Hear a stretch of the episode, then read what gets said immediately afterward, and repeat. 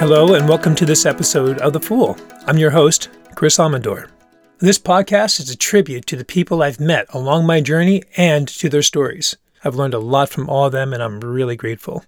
This conversation is with Susie, a colleague of mine at Canna Provisions. We recorded this over Zoom. Even though I had pretty bad allergies, I was really energized after talking to her. You'll hear about the birth of Canna Provisions from seed to fruition and beyond. Susie's instrumental in creating the culture that we all love there. She's also been at the forefront of marijuana legalization and is a true wealth of knowledge. I'm grateful for everything I learned from her, for her openness, and her passion for the plant. She's a gem of a human, and I hope you enjoyed this conversation as much as I did. A quick disclaimer while everyone at Canna Provisions has been supportive of this podcast, Canna Provisions did not sponsor this episode. Any and all views and opinions expressed in this episode are mine or my guests and do not represent the official policy, position, views of Canna Provisions. Hope you enjoy this episode. And so it begins. Hi there. Hi. Hi. Thank you for doing this. Really, really appreciate it. no this. problem. So, Thank how's your you day for so your far? interest. My day's been great. I've Yeah. gotten laundry done. I've um, gone grocery shopping. I've showered. I've hit all my weekend marks in one morning. Nice. What's you, Yeah. what do you like to eat? What did I eat? No, what do you like to eat? Oh, um, gosh, I love um, Triscuits and cheese, Nice. and I like um, cheeseburger, bacon cheeseburgers. Ah, yeah, yeah, yeah. I don't like yeah. to cook though. I really don't care to cook. No. I've never enjoyed cooking. I've always felt kind of uh, resentful for some reason. Huh. I think because I'm the fifth of five kids and I was always the baby of the family, so I was always being shooed out of the kitchen when it was time to cook. And so I grew up like with this expectation that a meal should just be placed in front of me. Mhm. And uh, so that's the case. I just have to pay for it now. I mean, you want good food, yeah, yeah, for sure. But Well, uh, is it- exactly. what- where's a where's a good burger place around you? Because the, the, the type of burgers I like are like Five Guys. Well, right across the street at 20 Railroad, there's a, um, they make a house ground burger that is, uh, what is it? Um, short rib and brisket Wow, made into a ground meat. Yeah. Wow. that's Yeah. amazing. Yeah, exactly. So, and then down at the Prairie Whale, they make a, a cheeseburger or they make a, they use meat in their burger where you can like taste the happiness in the cow. You know what I mean? Yeah, Like yeah. that cow wow. had one bad day. That's it. Wow, wow. It's amazing. Even flavor is like movie theater popcorn or something with a buttery. Yeah, it's amazing. It's a $20 hamburger, but by gum, it's worth every penny. well, did you grow up around ba- Great Barrington? no, I grew up out in Seattle, Washington. Mm-hmm. um, moved out to the East Coast, golly, when um, 1997, I think. Mm-hmm. Over 20 years ago, I've been out here, and then and lived most of it out in New Hampshire, and then moved to Great Barrington in um, early, early 2019 for Canna Provisions. Wow, nice. Yeah, you miss uh, uh, back back west at all, Seattle area? I miss the people, Yeah. um, but that's about it. I couldn't be doing what I'm doing, or I couldn't be who I am and what I'm doing if I weren't here. You know really? what I mean? So I just mean, yeah, especially given that um, the way that I landed in this industry has really heavily to do with the people that I met and and know and could have only come to know out here. And I don't know that I would have um, given cannabis such a central role in my work and life Mhm. out out in Seattle. Well, let's talk about the birthplace of uh, cannabis. When when was the first time you tried marijuana? Well, I remember growing up, and again, I'm the fifth of five kids, and my next oldest sibling is seven years older than me. So by the time I was like in my late, you know, in my tweens, as they say, Mhm. um, I would experience marijuana in that my sisters would come downstairs and ask my mom and dad what was for dinner. And then, depending on what was for dinner, they would either run up, you know, go upstairs where I'd hear all kinds of commotion and Mhm. giggling upstairs. And then they'd say they were going to go to, they were going to run to the library. And then they would come back with bags of Taco Bell or, you know, clearly having decided they didn't want liver and onions, they wanted Taco Bell. Right. And I remember just being like, "Where are you guys going? I want to be with you guys." Yeah. And then a couple of times they uh, blew smoke in my face, but I never really noticed anything. And then it wasn't until I was maybe 19 or 20 mm-hmm. That I was um, in uh, on the Oregon coast with my friends at my mom and dad's. My mom and dad had a restaurant on the Oregon coast for a short time, a few years, and um, I remember getting high on the beach, and it's just you know having that first really terrific laugh and that really amazing food. Everything was delicious, and the stars were incredible, and can you feel the wind on your face you know just that really sensory overload of just pleasure and delight in the mm-hmm. universe and so i think that was about 19 or 20 and then i would just kind of try to you know whenever i could get stoned i would mm-hmm. but i didn't um, scrounge or hunger for it um, mm-hmm. and then i moved out here and met a, or out to new hampshire and uh, met a, my neighbor liked to get high mm-hmm. and that was one of the ways that we bonded because I was a new mom by then. And so anything I could do to kind of get away. So he would come and pick me up, bring me a hot chocolate, and we'd go for a bone cruise out on the back roads of New Hampshire. And just wow. that reset was amazing. So after that, I was hooked. Nice. yeah, that was that was my experience as well. Just like where where have you been all my life? And then yeah, right, went from exactly. There. Yeah. Exactly. And I do remember because, you know, Seattle is also the kind of the birthplace of the uh, pot protestivals, right? Right. With Seattle yeah. Hemp Fest. And growing up, I remember being um, conscious of this uh, hemp fest that was happening at this park every year, but I never ever went um, and didn't really know what it was about. And I also remember looking in the back of um, magazines and seeing, um, you know, nor- advertisements for NORML. Mm and so having this awareness about marijuana in general but you know this would have been back in like the late 80s but still not seeing myself as any real part of it mm-hmm. um, and so then when i moved out here and i ended up you know in a relationship with a guy who was is a you know full-time cannabis reform activist and his relationship with Seattle Hemp Fest and his relationship with cannabis and his attitudes about it as a civics issue more mm-hmm. than anything more than something that was good or bad like up until that point i had always just sort of assumed that it was a drug mm-hmm. and that it was illegal for a reason or for yeah. some reason and then uh, you know being introduced to keith and his perspective of like i remember when he told me that he's like you know humans decide what is good and bad something isn't intrinsically good or bad you know they decide as a collective. And if you disagree with that collective agreement, then you can activate and organize on your end to change those laws.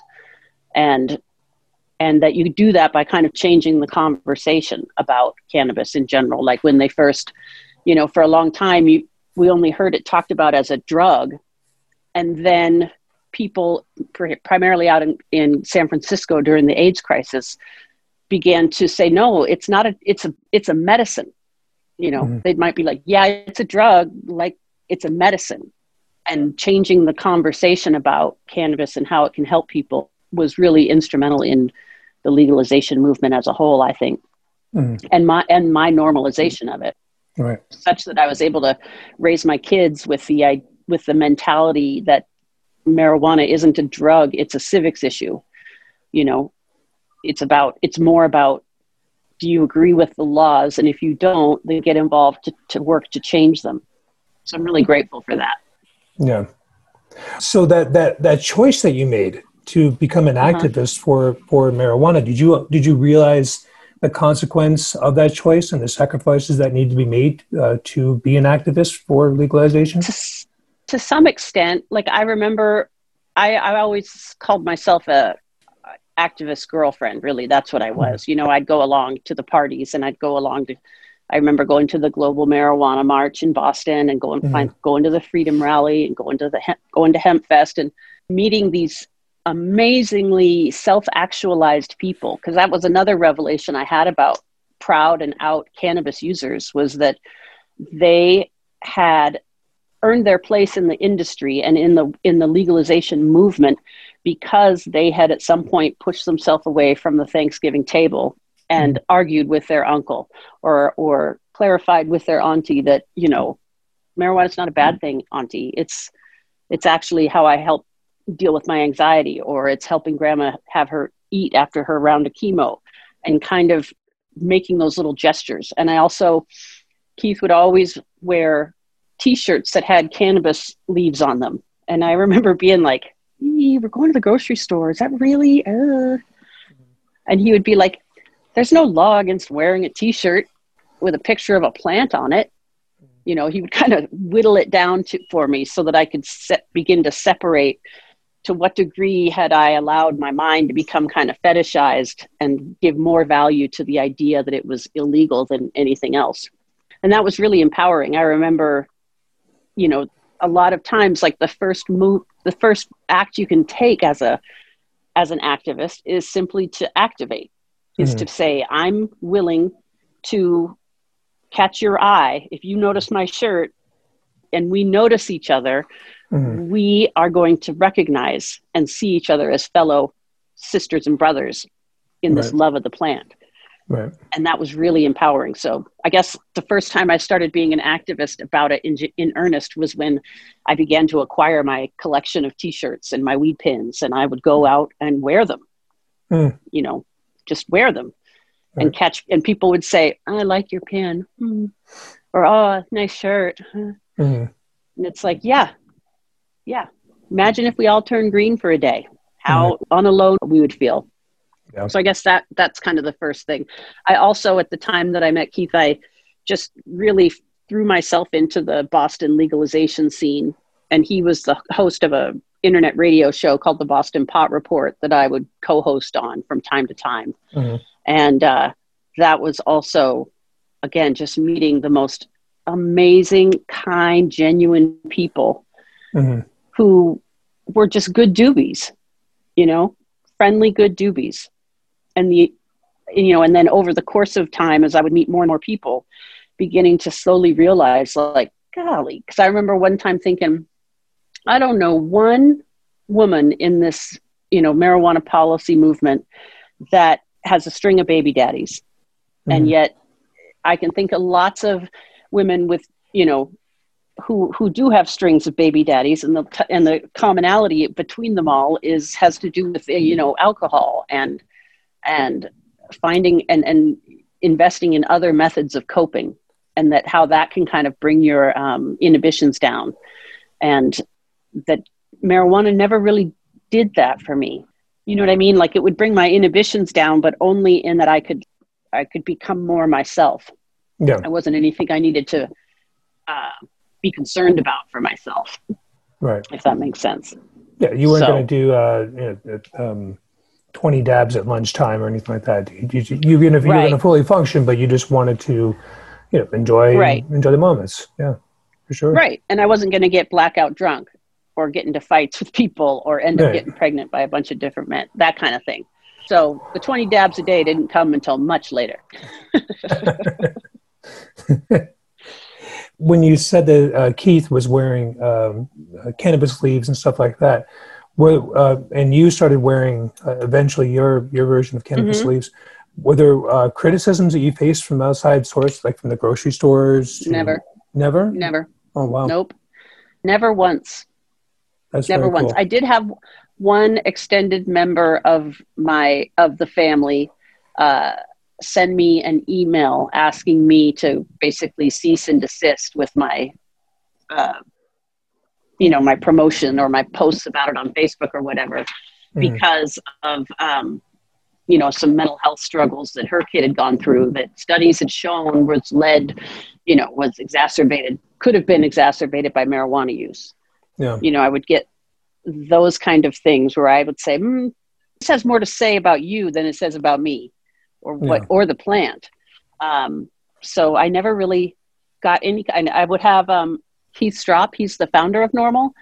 um, different keith. He uh, wrote a book called uh, it's NORML to smoke pot.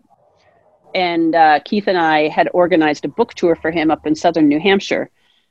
And we found a location and a venue and i would go and i was inviting a, couple of friends of mine that I knew loved smoke pot and thought they'd have a great time, and they wouldn't even go anywhere near the venue because the book he was selling had a picture of a pot leaf on it. What? And yeah, and it well, it rang to me of the um, the stigma and the fear Yeah. that still permeates so many people's lives that they do not want to mix the two. That it's it's deeply private. Their cannabis use is deeply private, not shameful, just private Yeah. and they're not interested in pushing the boundaries of blending the two parts of their lives Yeah. and just being really like you won't even but there's uh, going back to like what keith had said to me there's no there's nothing wrong with a picture of a plant on a book why do you think you're, the feds are going to come pounding your door down because you went to a bar that was open anyway to meet a guy who wrote a book that has a picture of a leaf on it like you know that's some scary nancy reagan boogeyman stuff you know Yeah. Yeah. So- Well, I mean, you and I grew up in, in that, that kind of environment where it was, um, Mm-hmm. we were hammered when we were kids about how dangerous Oh, yeah. this drug is and how awful it is, and you're going to go crazy and stuff. Mhm. Um, you know, it, it was, and the, my first introduction to a pothead was my brother, uh, the oldest, Mhm. um, and he had this weird tattoo that looked like uh, like a tenth grade dissected frog, you know, Mhm. and he, and he was always not with it. And so to me, he- like he, I knew he was a pothead.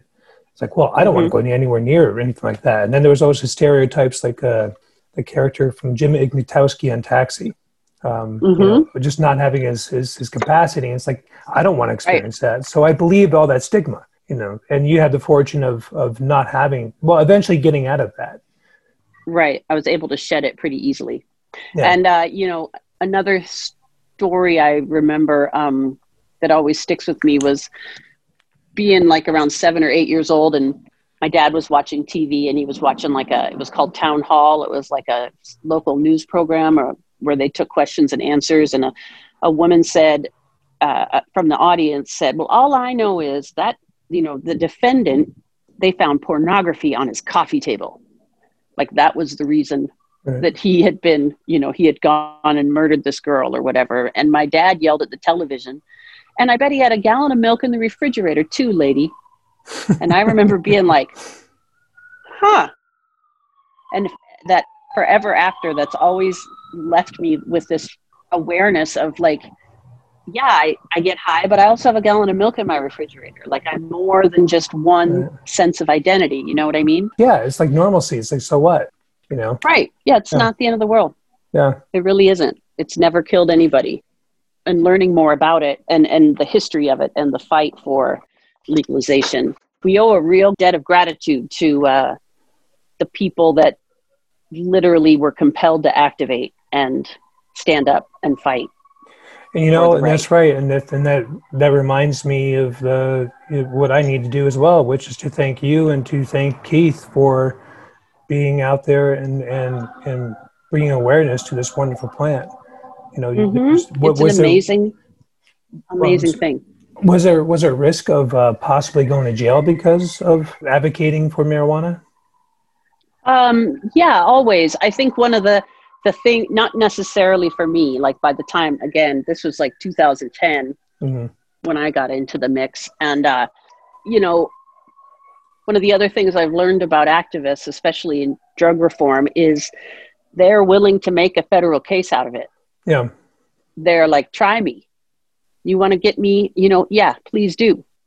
You know, because that's kind of how that's another avenue for changing for changing the laws, right? Is through the mm. legal system, is to make a federal case out of it. And I began to be kind of attracted to that concept in terms of once you realize that there's systems and mechanisms in place, like kind of like the ACLU, but like you know the the legal defense fund that NORML has, yeah, you know that where it's like listen if you get a hold of the right people your case is likely to be compelling enough especially somebody like me like a you know suburban white soccer mom type mhm. uh, your case is likely to be very interesting and, and potentially very compelling when it comes to making a big deal out of nothing which is what the cop was might have been trying to do in the first place so Um, Yeah. But there's one uh, there's one question I want to get back to is that um, um, well, how did Keith get involved in this? What was what was uh, it seemed he seemed he to, um, he was um, going to college and was wanted to get his PhD in sociology, Mhm. and he uh, began to write his. He decided he wanted to do his dissertation on the marijuana policy,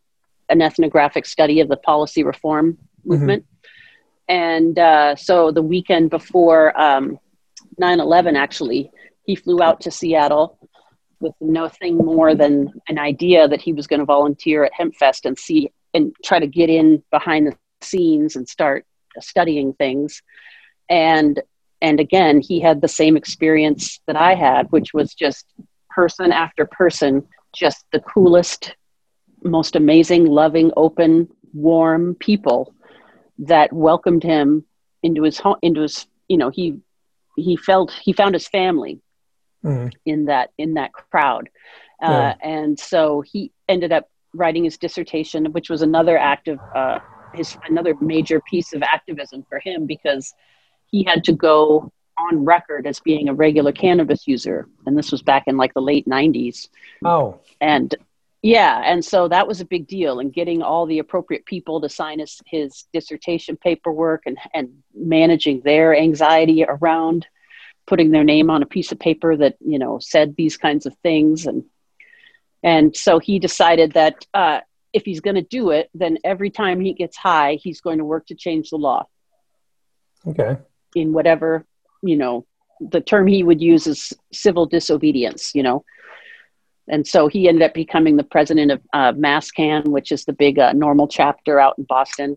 Mhm. and uh, helped and organized the boston freedom rally for several years and, and did speeches and now he's on the board of the national board of directors at NORML out of washington d.c and uh, you know is another one who's just very self-actualized and deeply authentic because of his relationship with cannabis. Like he's dispensed with those shenanigans that it's anything to be ashamed of or worried about. no And like he often says, you know, the laws, cannabis is legal, the laws just haven't caught up yet. And you can kind of see that in terms of like when decriminalization came and it was the worst, you know, you could have up to an ounce and only be charged a hundred dollar fine, you know, or you could um, gradually get more and more people were changing their attitudes about it. And, the, and then, of course, the medical marijuana community, especially out in California, again, back to the AIDS movement, that was another major element of um, changing people's perceptions about cannabis and Mm. what it can do. So, yeah. So that's kind of what he did. And then he, you know, he's on the board now and uh, is very heavily involved at a national level um, in reform. And, and yet it's an interesting position because to be the kind of person who is an activist, um, it's hard to find a space for oneself in the in, in the now legal industry that your hard work brought about helped to bring about.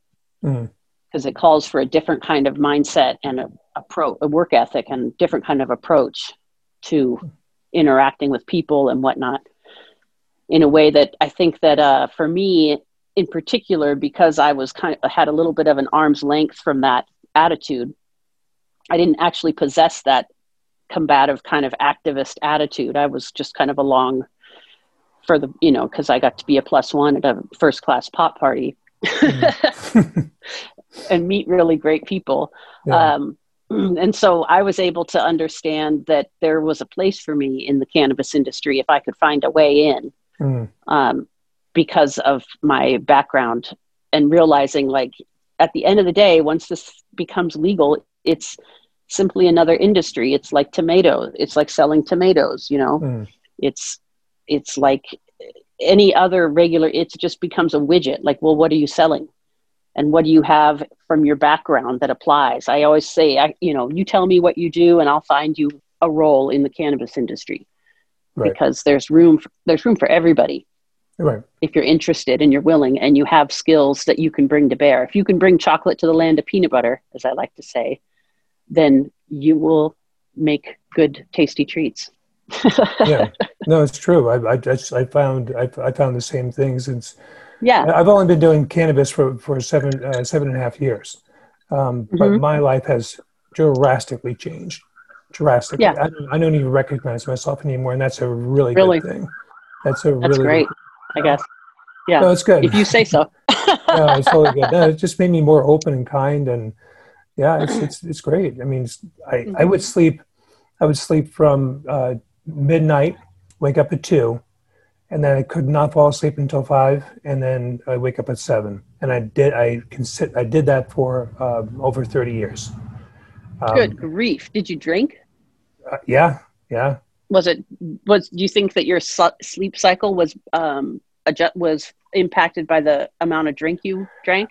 Well, there were times that I didn't, and I thought it was just that. But then afterwards, I would I would have to drink, just like on a weekend or something, to get some sleep, and that would work. You know, then that, that would work for a little bit. But I I was pushed into smoking marijuana, and I did it, and boy, it's just like I'm sleeping now, and I never thought that day would Mhm. come. So A lot of people say that. yeah, A lot of people. Yeah.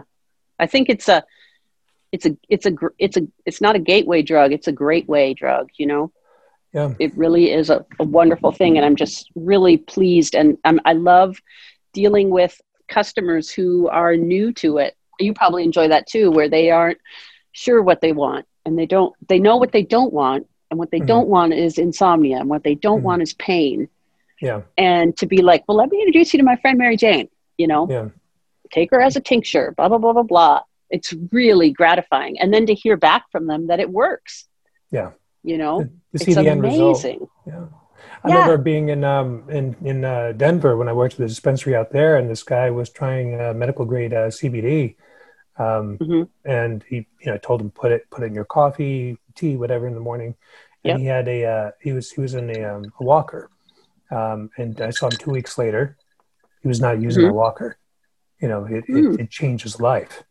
Wow. Yeah, it's it's this stuff is amazing, and but Mm-hmm. um, since since you uh, since Keith was de- uh, declaring a pot user, was he harassed Yeah. by um by by the government?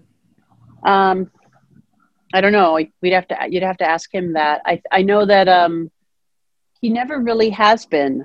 Not that I know of. I mean, he was arrested for possession in in New Hampshire in like 2014, and uh, and you know paid his fees. But it was very interesting because he got popped for smoking dope in his car.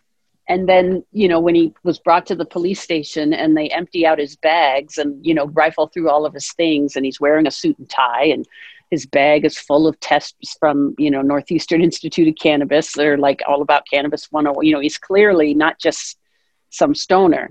Mhm. He, his nickname when he had the radio show was the most dangerous stoner in the world. and it really is true Mhm. because when you have intelligence and uh, and intellect and awareness about r- your your rights and how they are formed Mhm. intrinsically, uh, you become a very you can become a very dangerous person, which is kind of going back to what I was saying. Like you're willing to make a federal case out of it, you become something that that the cops may or may not really prefer to deal with. Right.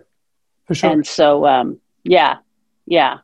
So, and then he also, you know, the board is filled with uh, lawyers and whatnot, and people who are chomping at the bit to agitate. Yeah. They don't mind it at all. no, it's their pleasure. What, yeah, I- they go to school for that. yeah. yeah. They make that's how they Right. make the money. Right. For oh, sure. no, my dog's barking. Oh, no worries. How is Stupid how dog. is how is she doing anyway? He's old. Yeah, but he Yeah. was uh, he was having a hard time seeing, correct? He is blind as a bat. Okay. I think sometimes, and, and I almost wonder, like, if I think he might see flashes of light, if instead, like, because if I go like this, where I'm blocking the light from his eyes, I almost wonder if it has more to do with my scent kind of pushing through the air suddenly that brings him about. Hmm. Because his sniffer is on point, Yeah. on point. Yeah. Dog sniffers So- are amazing. They really are. They really are. So They really are. Um, going back to another thing you said about uh, your parents owning a restaurant. Mm-hmm. Well, what what part of that life, what time in your life did they own that? Um, well, let's see. After high school, so like, I'd say maybe um from like 18 to 21 or 22 Mm. down on the Oregon coast, uh, Cannon Beach, and then Seaside, Oregon. And It uh, was, it was great. And were you the cook?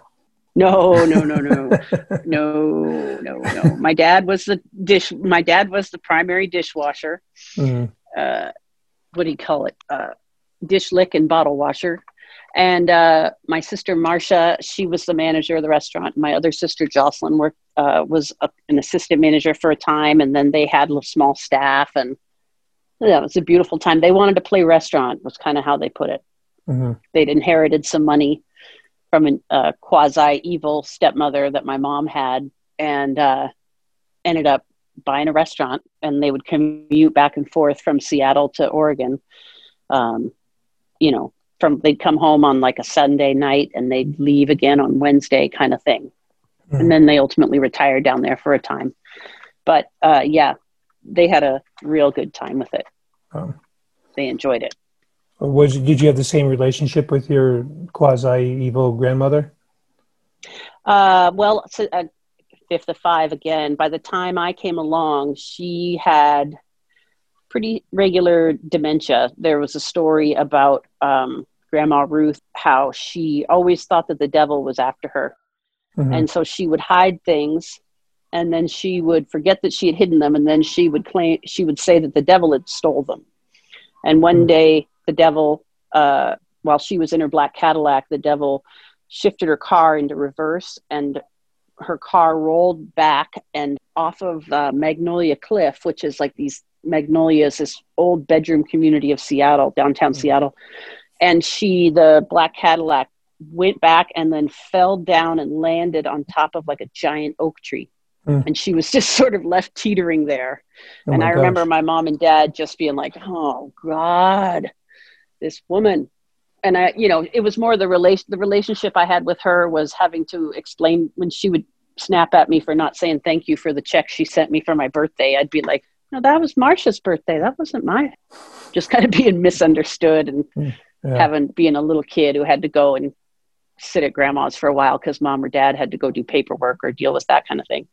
And it was interesting because uh, she was, um, my mom had kind of a Cinderella kind of life where her mom her her mom died when she was like 12 mm-hmm. and then her dad remarried and her dad remarried a, a woman who had two other daughters mm-hmm. and so my mom ended up being kind of like this cinderella character with drusilla and priscilla always getting the limelight mm-hmm. and when when her dad died he left all of his money in a trust that was to support grandma and so there is always like an underlying current of, of uh, resentment and and dislike from for her from my mom. And so my mom and dad often would in a macabre kind of way they would joke about or scheme or plan or say that that was their retirement plan was when grandma ruth died.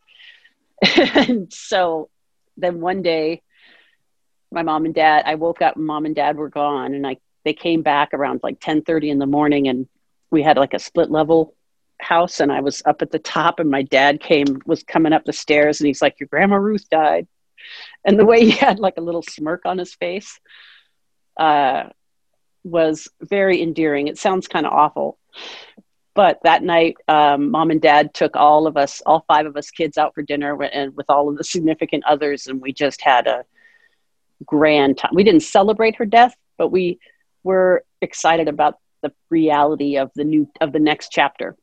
Yeah. In in for everybody. And so, with a portion of that money, mom and dad bought a the restaurant down in Cannon Beach and just threw themselves into that because that's what they wanted. They had wanted to play restaurant. That had been their mm. dream would be to like go to the Oregon coast and have a little diner and blah blah blah. And so they did it. So it's uh, I, I drove down um, Highway One on my motorcycle uh, a while back, and that was just gorgeous. Like I, I still remember yeah. the Oregon coast. I still remember it. It is just unbelievable. Stunning. Yeah. Did you make it far up north? How far up north did you? Oh, I went from uh, Seattle all the way down. Oh, great! So you know just what I'm talking about. That yep. Cannon Beach with the haystack rock and mm-hmm. yep, and the wow. sand. The sand. Oh yeah. Ah. What kind? We would what do the sandcastle contest. Yeah, uh, it was called Puffins at Cannon Beach, and uh, it was you know your chicken fingers, your pizzas, your three egg omelets. Okay. We we would say our tagline was our food is so good, we'll sell you the whole seat, but you'll only need the edge. That's cool. yeah, it was good times. But uh, I, interrupted you. You were telling telling us about um, uh, sandcastle contest. Yeah, yes. For several years in a row, my family would enter into the sandcastle contest, which uh, was a lot of fun. That was always a very big weekend, and you could drive on the beach back then, and you could have bonfires on the beach without a permit. And uh, you know, the sunsets out on the west coast, you just can't beat them. Yeah, can't beat it. Yeah, yeah. So great family memories of the Oregon coast for me, for sure. I've always had a, a, fondness for the West Coast. I've always, I, because that experience just opened my eyes to a lot of things. I, I really enjoyed it. I've always wanted to some yeah. some little place there, some point. Yeah, and it's also really remarkable how much bigger the flora and the fauna are. The trees are so much bigger out there. Yeah. And the vistas and the depth of view and, you know, out in Seattle how you don't even really need screens on your windows. They're really, you know, unless you're living out in the boonies, uh, you don't really even have to deal with mosquitoes or bugs. You know, you could have a few house flies circling in the summertime in the middle of your living room, but otherwise, you know, you just had this beautiful crisp air and the green and then the blues and the water and how it would sparkle on beautiful days. It's beautiful. Mm. Really beautiful. Yeah, that, that, I miss that. I miss that part of the country. I really do because you're right. Like yeah, I have. Yeah, they're just so much bigger. Yeah, you go on paths in the mountains and stuff, and you just come across these like pristine uh, things of water and, and ponds of water, mm-hmm. and yeah, it's beautiful great. settings. Mm-hmm. And Is I that, also lived in uh, northwest Montana for a while, with, up by Glacier National Park, which was another just gobsmacking, you know, mm. stunning natural landscape. Mm-hmm. So, yeah, the, the, winters can get really cold though. That's, that that wasn't for me. It's like, nah, no thanks. It's well, they get they there. get cold and wet yeah. is what I remember. You know, it would never snow enough to close schools, but it would freeze over in the morning and yeah. then, you know, start to melt by midday and then freeze over on your commute home, which was never fun. No, nope, not no. for me. No, and no, um, so you, um, you have, uh, you have two kids? Yep. I have okay. a 20 year old son and a 16 and a half year old daughter. What discussion did you have with them when it came to drugs and uh, marijuana? Well, um, primarily, we, I was we were able to again treat. You know, we lived in southern New Hampshire at the time, and so primarily it became one of um, uh, again civic, a civics lesson.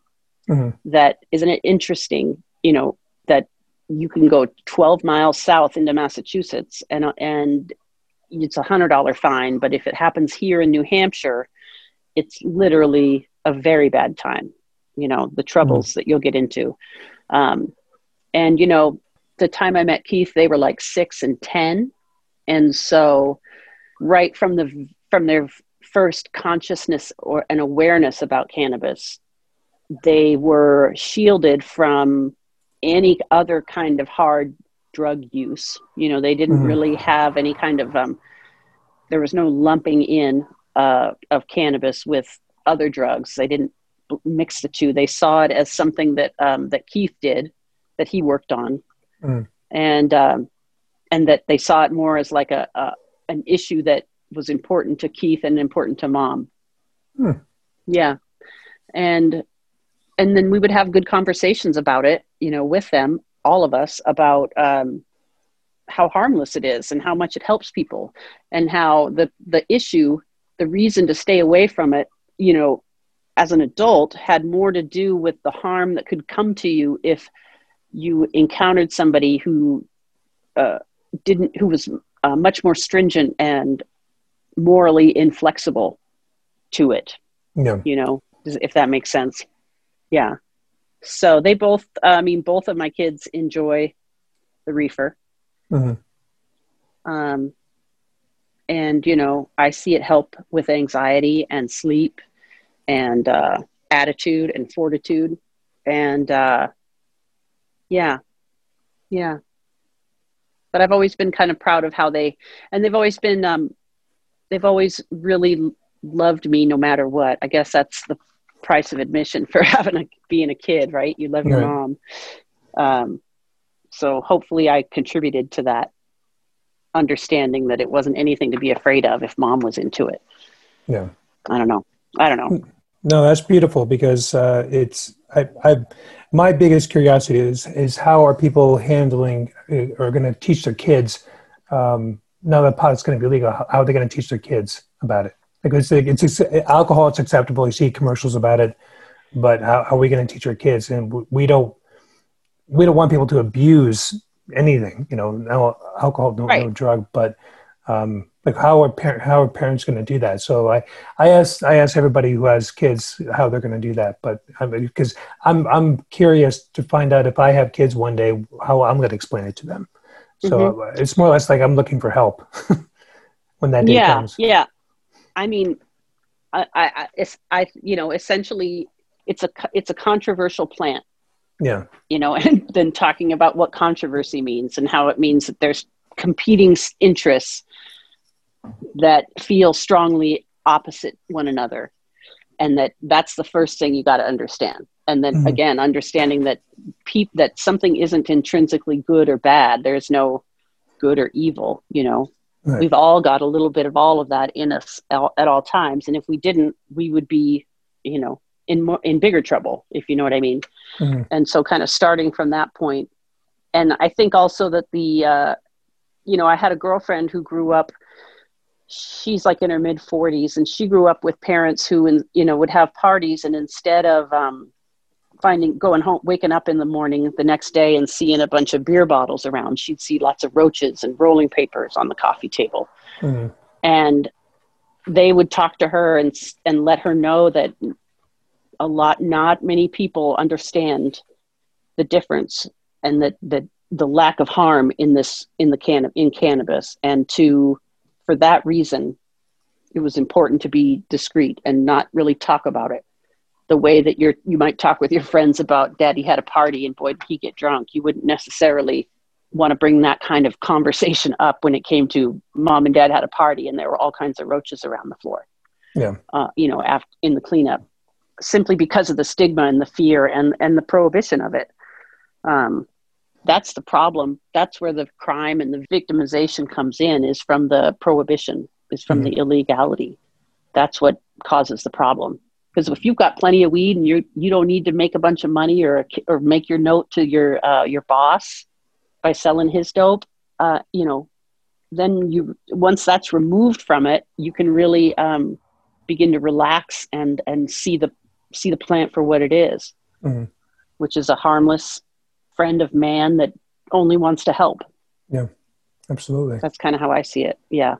Meg, Meg Sanders one told me once about how she sees cannabis as like a, uh, like a like the ring from from the Hobbit mm-hmm. or the Lord of the Rings, you know, where it's it's a it's a powerful force that needs to be protected and kept out of harm's way because there are a lot of people that would do it harm simply for money or you know power and that the important thing is to keep is to always be willing to protect the the true and the righteousness of the qualities of the plant if that makes sense yeah for sure i mean that's a great yeah. that's great that's a that's a, a fantastic uh, expression of, of, of, of, this plant because like, mm-hmm. like meg said like you're you're saying it, it, can be abused but you know let's not let's mm-hmm. not go there um, are you right. familiar with this guy named uh, gary vaynerchuk no uh-uh.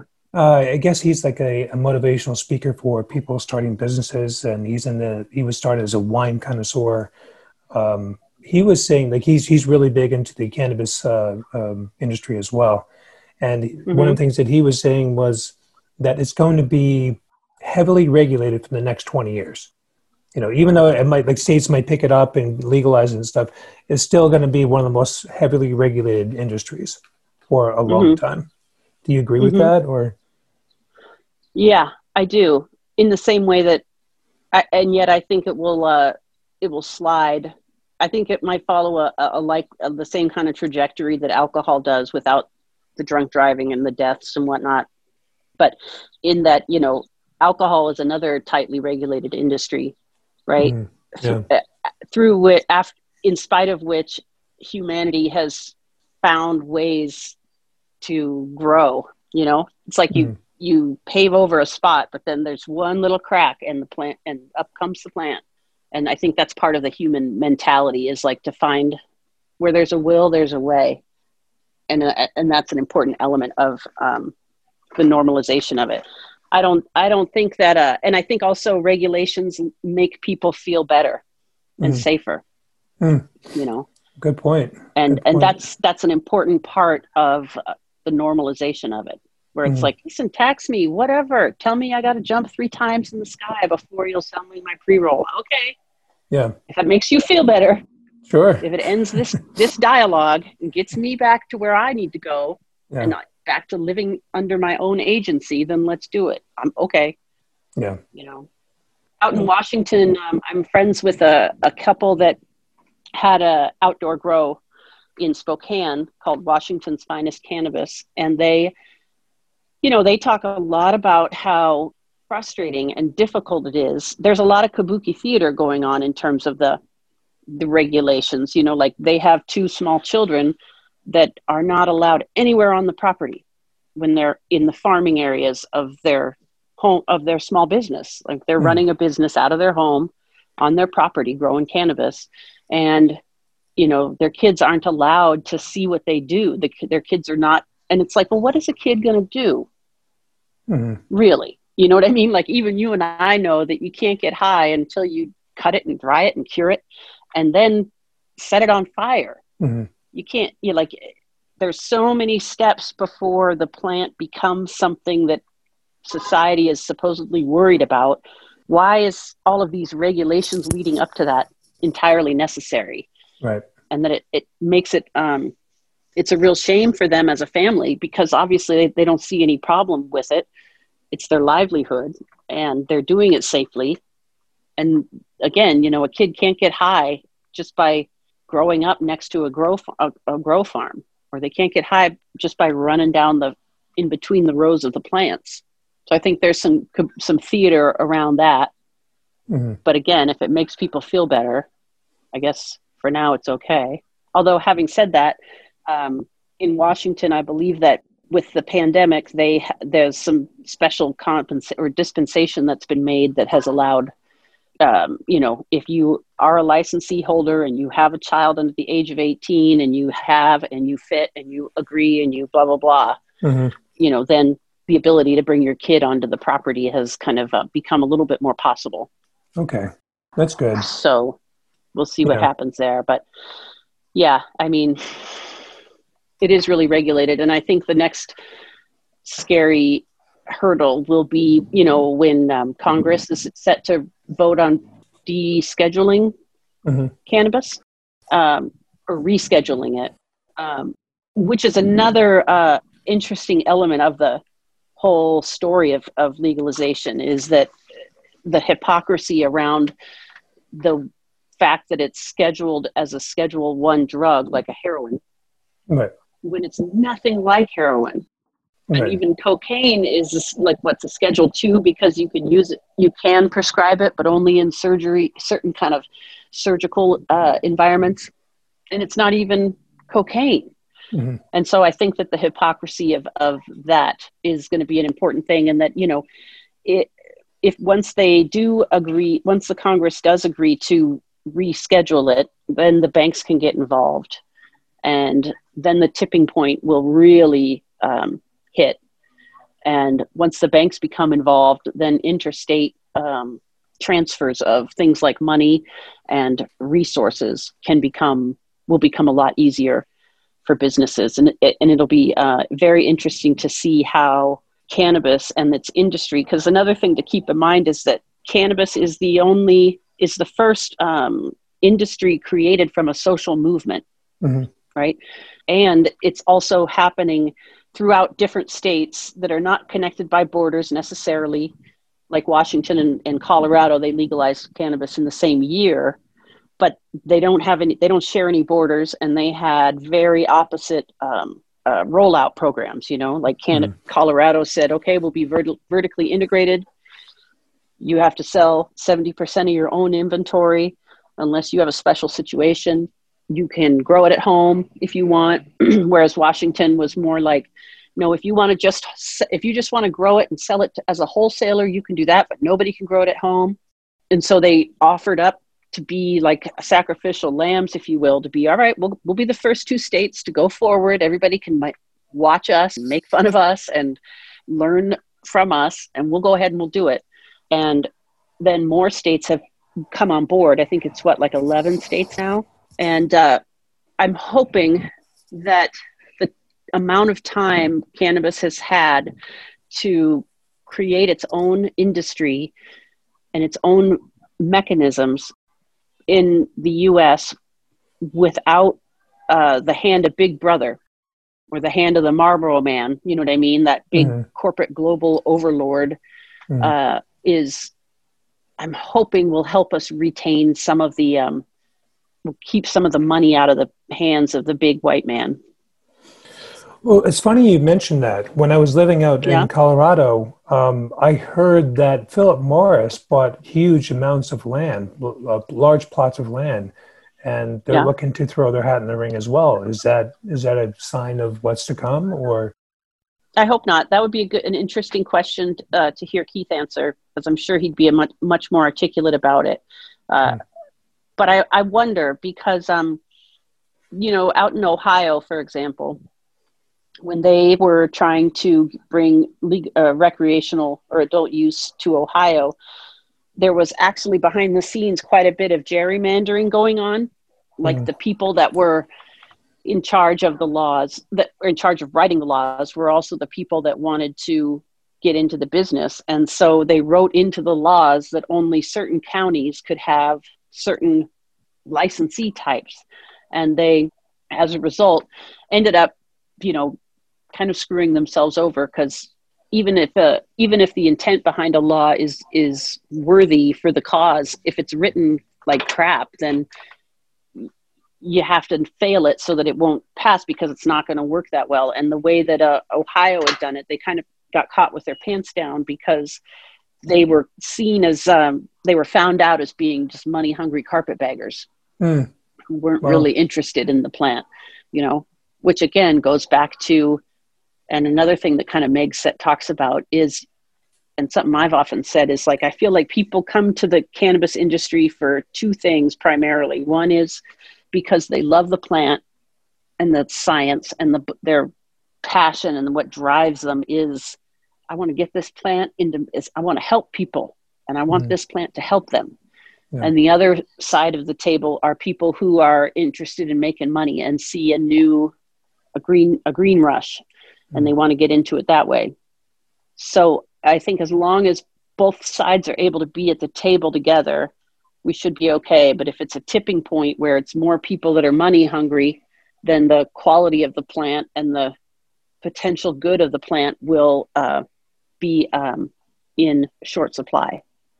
That it'll become more about like, no, just let me go to the quickie mart and buy a pack of joints.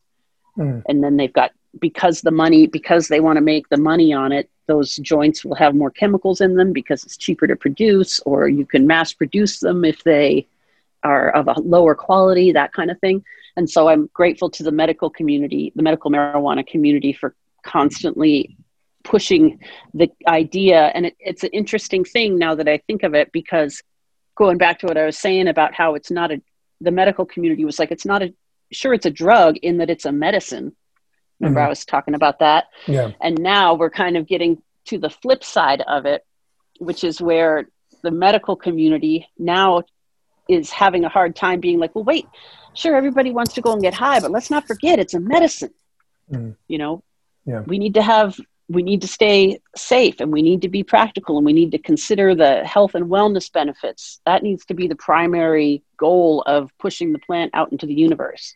Mm-hmm. Um, but then a lot of people would say and i've met them myself that like listen i would be on all kinds of uh, opioids or all kinds of uh, alcohol problems if i didn't have cannabis to turn to mm-hmm. and so that in and of itself makes it a wellness product as well i think it's like dogs it's like the dog it's man's best friend yeah you know it really is it doesn't mean any harm it just wants to it just wants to help yeah she just wants to help Rather. And it's and it's funny. You can tell you can tell those dispensaries who are in it for the money, and there's a reason why I'm working at Canna because that's not the case. You know, yeah. Um, uh, every, yeah. everybody. I mean, we've got is, investors. Yeah. We've got investors that want to make that paper for sure. Yeah. Um, but yeah, I think that Meg and Eric's um, particular vision. I mean, we're all so lucky to have them as our um, fearless leaders because again you know meg comes from that background of it's a plant that can help yeah. it's a harmless plant that just wants to help and eric comes from a legislative you know political lobbying kind of background mm. where he's not afraid to go toe to toe and make the com- make the case that doesn't bother him in the slightest he enjoys that and so the two of them make an awesome awesome couple or they an awesome team when it comes to defending this plant and promoting it. So yeah. we're real lucky that way. I think that has a huge piece of it. Yeah. Plays a big role in it. What um, I definitely want to get to uh, Meg and Eric because I don't want to keep uh, mm-hmm. the the fans, uh, the listeners, uh, fans. Look at me being so pretentious. um, um, but I, I, want to get want to get to them later on because they're they're, they're the reason why we're here. So, um, okay. but what what is what is your opinion that is keeping weed from from being what, what's keeping it illegal? I mean, so somebody's making money on, from this, making it illegal. Who, who's making? I think it's um. Well, I mean, up until uh, Moscow Mitch, pardon me, but Mitch O'Connell, Mitch um, O'Connell, O'Connell, Mitch O'Connell. Mm-hmm. Yeah, the guy. Mitch McConnell. Mm-hmm. Um, up until he worked to make hemp uh, you know, federally or something that could be legally sold and grown in, in the United States. I would have said that um, a giant fear of it has more to do with, um, you know, people like uh, cotton producers mm-hmm. or um, the alcohol industry. I think it's the, what's that saying that uh, people who have known, those who have known, uh, what is it? Those who have known those who those who have always known power will find equality oppressive right mm-hmm. where yeah. they decide that their their paycheck depends on people uh, you know suckling off of their teat their mm-hmm. nicotine mm-hmm. teat or their alcohol teat it, it, it calls for it or their right. farm or their opioid teat and um, that that has deep roots in the way that our government is run and uh, what drives it and what drives those kind of laws.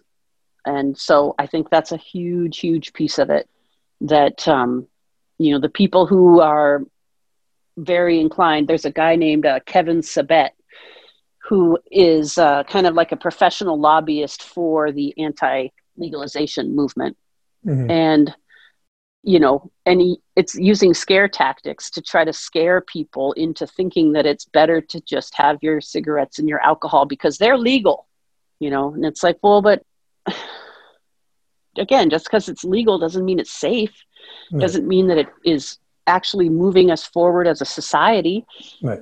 it's legal because again people way back then decided that it it was you know better to have it you know like um the uh another thing that keith had taught, pointed out to me was that how prohibition in the 30s or the 20s was basically halt you know the reason it kind of ended had to do with um, women in the move you know women saying like exactly. listen our men are fighting they are everything is going to hell in a handbasket because they don't have their beer let's just regulate it let's tax it let's just get people back to you know because people have been wanting seeking to alter their consciousness since the beginning of time mm-hmm. right? right? since the beginning right. of time we all need to let our hair down from time to time. That's part of being human. And so finding ways to do that in a way that isn't harmful to yourself or to others is essential. Mm-hmm. And if you've sure. held the market on if you've held the market on on how society does that, you're going to be you're not going to be very inclined to be like, oh sure, there's plenty of room for other mm. methods yeah. that I don't have any business financial interest in so I think that that's the answer to that. I think it's going to, it's uh, money. It's yeah. that dirty, dirty money. Yeah. You know, but I mean, I like to make money. Yeah. If. I had money, I'd buy more weed, you know? you and me both. You and me both. Yep. Yep. It's funny you should mention where the women, uh, women were talking about how, um, you know, make it make beer legal again because uh, mm-hmm. make it legal and so they can drink and, and, and all that but what made it illegal in the first place was the temperance movement, and it Right. was a it was a bunch of women who were getting the shit beat out of them on a regular basis. You know, and it's Mhm. like the, you know the alcohol is hugely a part of that. You know, it's like Right. when when people mention um, uh, that saying uh, um, uh, rule of thumb. Uh, it, it came from Oh, yeah. uh, yeah. How, you could beat before yeah, you, you, can, can only beat beat women. your wife. Right. They can Yeah, it only be as something- thick as your thumb. Thick of your thumb. Yeah. So there's Yep. a reason why alcohol was illegal because it Right. just like women were getting beat. So It was Um, causing too many troubles. too many troubles. I don't know the situation where that's the case with marijuana. I, I've No, there- met some really cool people. It's so much safer than alcohol. So Yeah. much safer Yeah. for everyone involved. Even right back to future generations, going back to my baby mama theory Mhm. that like I knew lots of women who had kids by different daddies because they'd gotten everybody had gotten drunk and just wanted to be held one night Mhm. uh, instead of everyone just wanted to relax and so and laugh with their friends all night. Mhm. you know unwanted children lead unwanted lives and if you aren't planning for it and it happens in the dark of night um, you know it can be trouble for everyone involved generations in all directions you know That is uh, that is well said. It really is. And, Thank you. Um, yeah, no, it's it's very true. I mean, being, you being a Mhm. mother and all, you you you probably witnessed other mothers. Uh, you can tell when a mother doesn't want their child. Do you, is that true or no? i think you can tell when a kid feels they aren't wanted i think that's easier to spot that they're trouble or they are um, your father you know that kind of Yeah. thing Yeah, where they get that kind of an attitude from people and when you it's see just hard that, to feel it's hard to feel a part of something if you're constantly being made to feel excluded right. or not enough and cannabis doesn't play there's nothing to do with cannabis in that conversation. Yeah. you know? Yeah, so.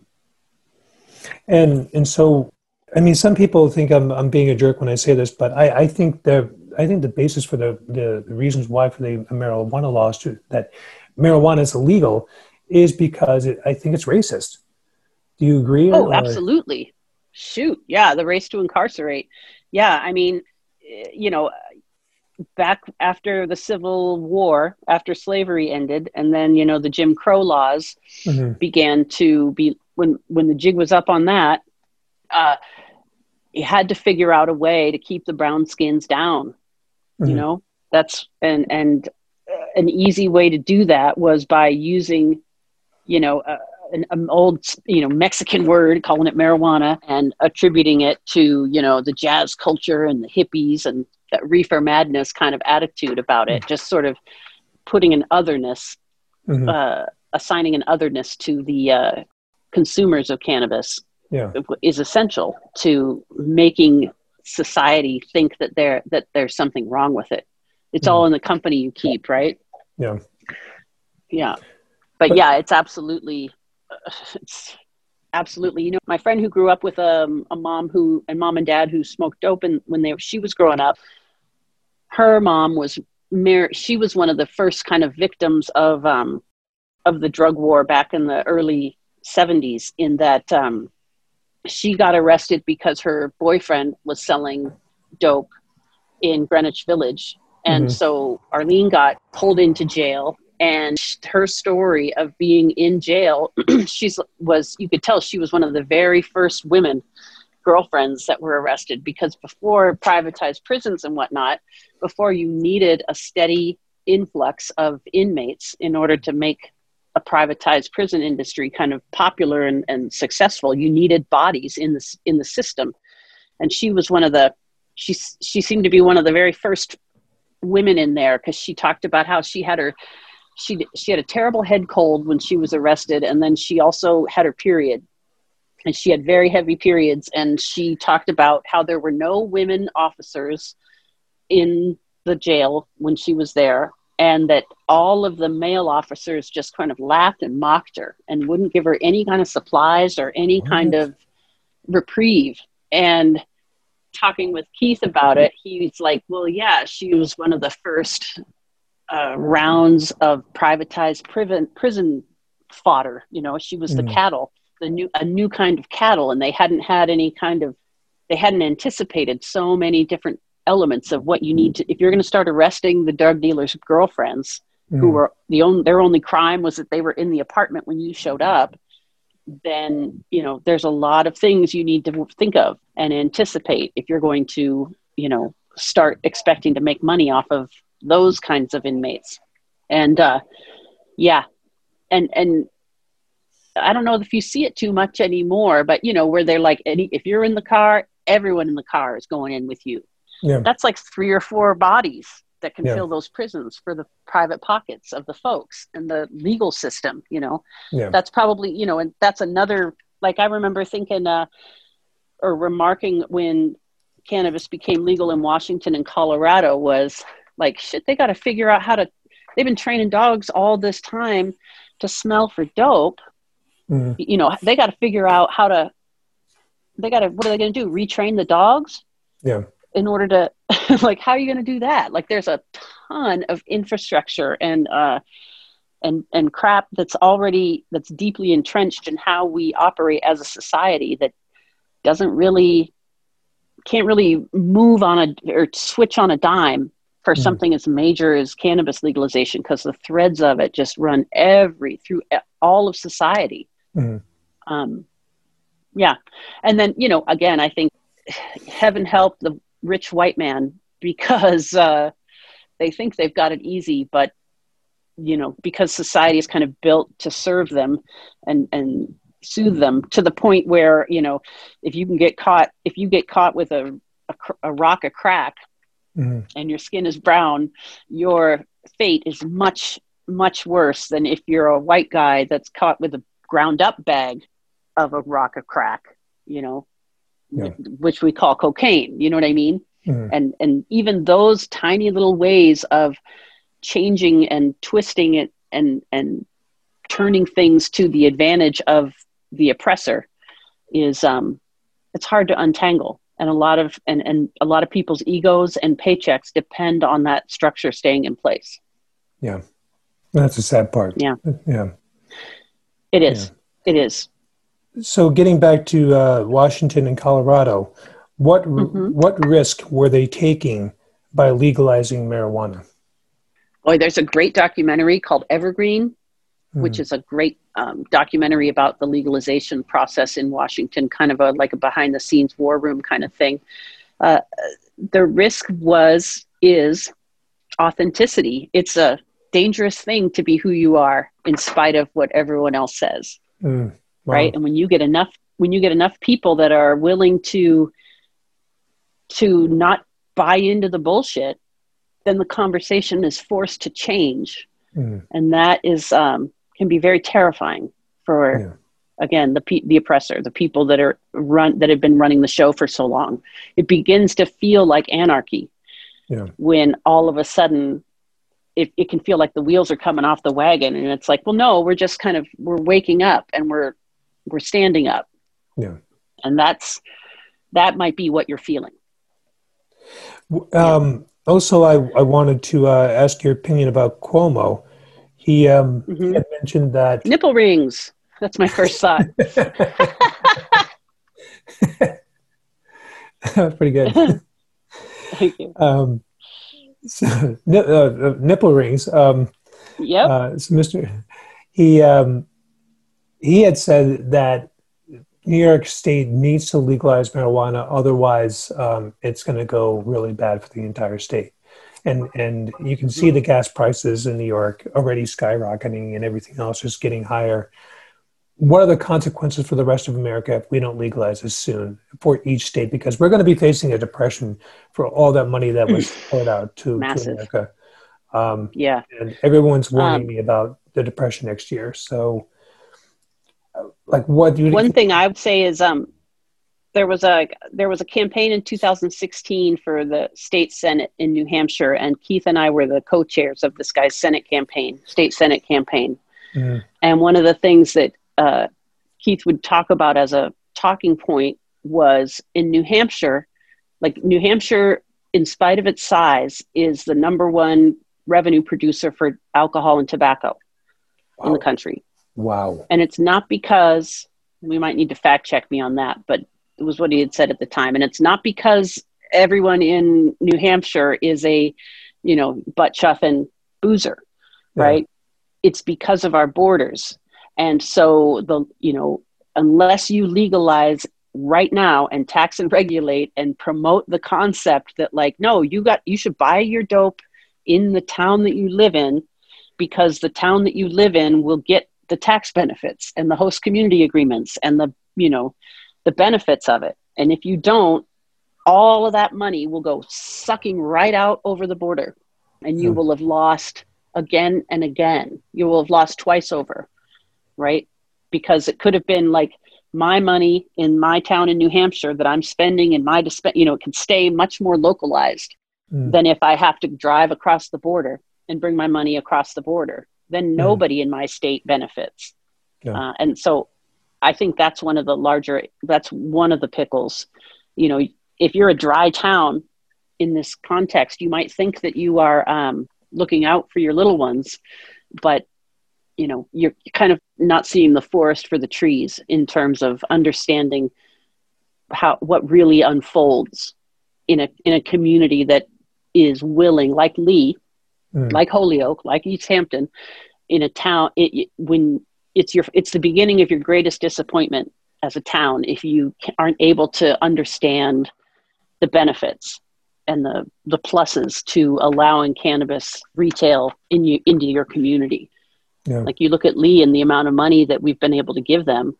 I've often said I think we should promote the idea at the end of each quarter, last few weeks of each quarter, being like, listen to the town. Like if you live in this zip code, you really sh- what are you doing buying weed anywhere else mm. what are you doing right because yeah. yeah. Eh, even to the point where it would be really great is is as a guide if we could say you know okay your total comes to this and with taxes it's that and keep and thank you very much because you just contributed x dollars and x cents to the town of lee yeah, right. and and their kids and their they're the future of this town so thank you have a mm-hmm. great day you know what I mean? Yeah. Um, and kind of making it like a pride of place. I think we should definitely, you know, some kind of thing where we're like, if you don't live in Lee, Ma- if you live in Lee, Massachusetts, what the hell are you doing buying your dope anywhere else? Yeah. Anywhere. Right. What are you doing? Yeah. We got so, the best. We really do. I mean, I, I travel a great distance to go to work because we get the best and the best of everything, best attitudes, the best weed, yeah, um, the people, the culture at our at where we work is just it's unlike anywhere. Mm-hmm. It really, and it's a genuine. Um, I think it has to do with us all being friends of Mary Jane, and and again going back to authenticity. To get this job and to work in this business, you've said again, you've pushed yourself back from the Thanksgiving table and said, mm-hmm. "I have an announcement. I mm-hmm. am going into the cannabis industry." And yeah. say what you will, but here I am. Mm. And you'll and I'll bring you around by way of a topical at first, grandma, mm. and then we'll get you, you know, yeah. and then once, you know what I mean? Yeah. And then you slowly reel them in and they realize, come on in, the water's warm. Mm. Water's warm. Yeah. Well, I mean, growing up, there's there's no way I would would have been able to. I've told my stepdad and my mom that I was going to smoke marijuana. There's no way, and live. Right.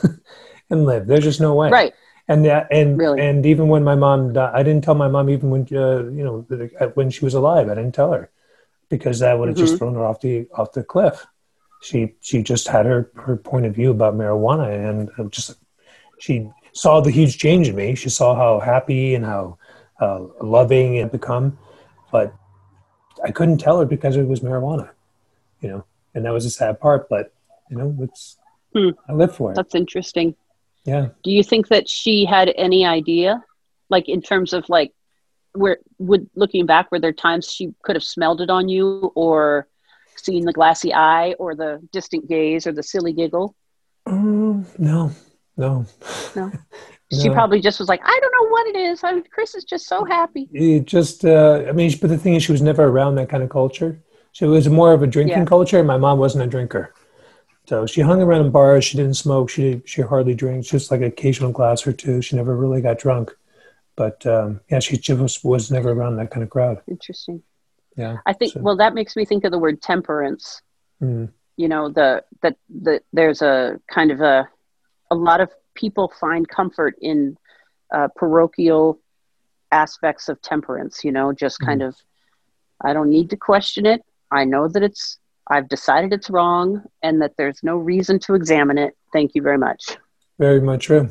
And um, yeah, it, it is part of the, you know, part of the reason why I still have opposition to, to uh, the Christian, uh, Christian right, because my, my opinion is they're, they're the ones who are making the push to still keep this illegal. Um, mm, really?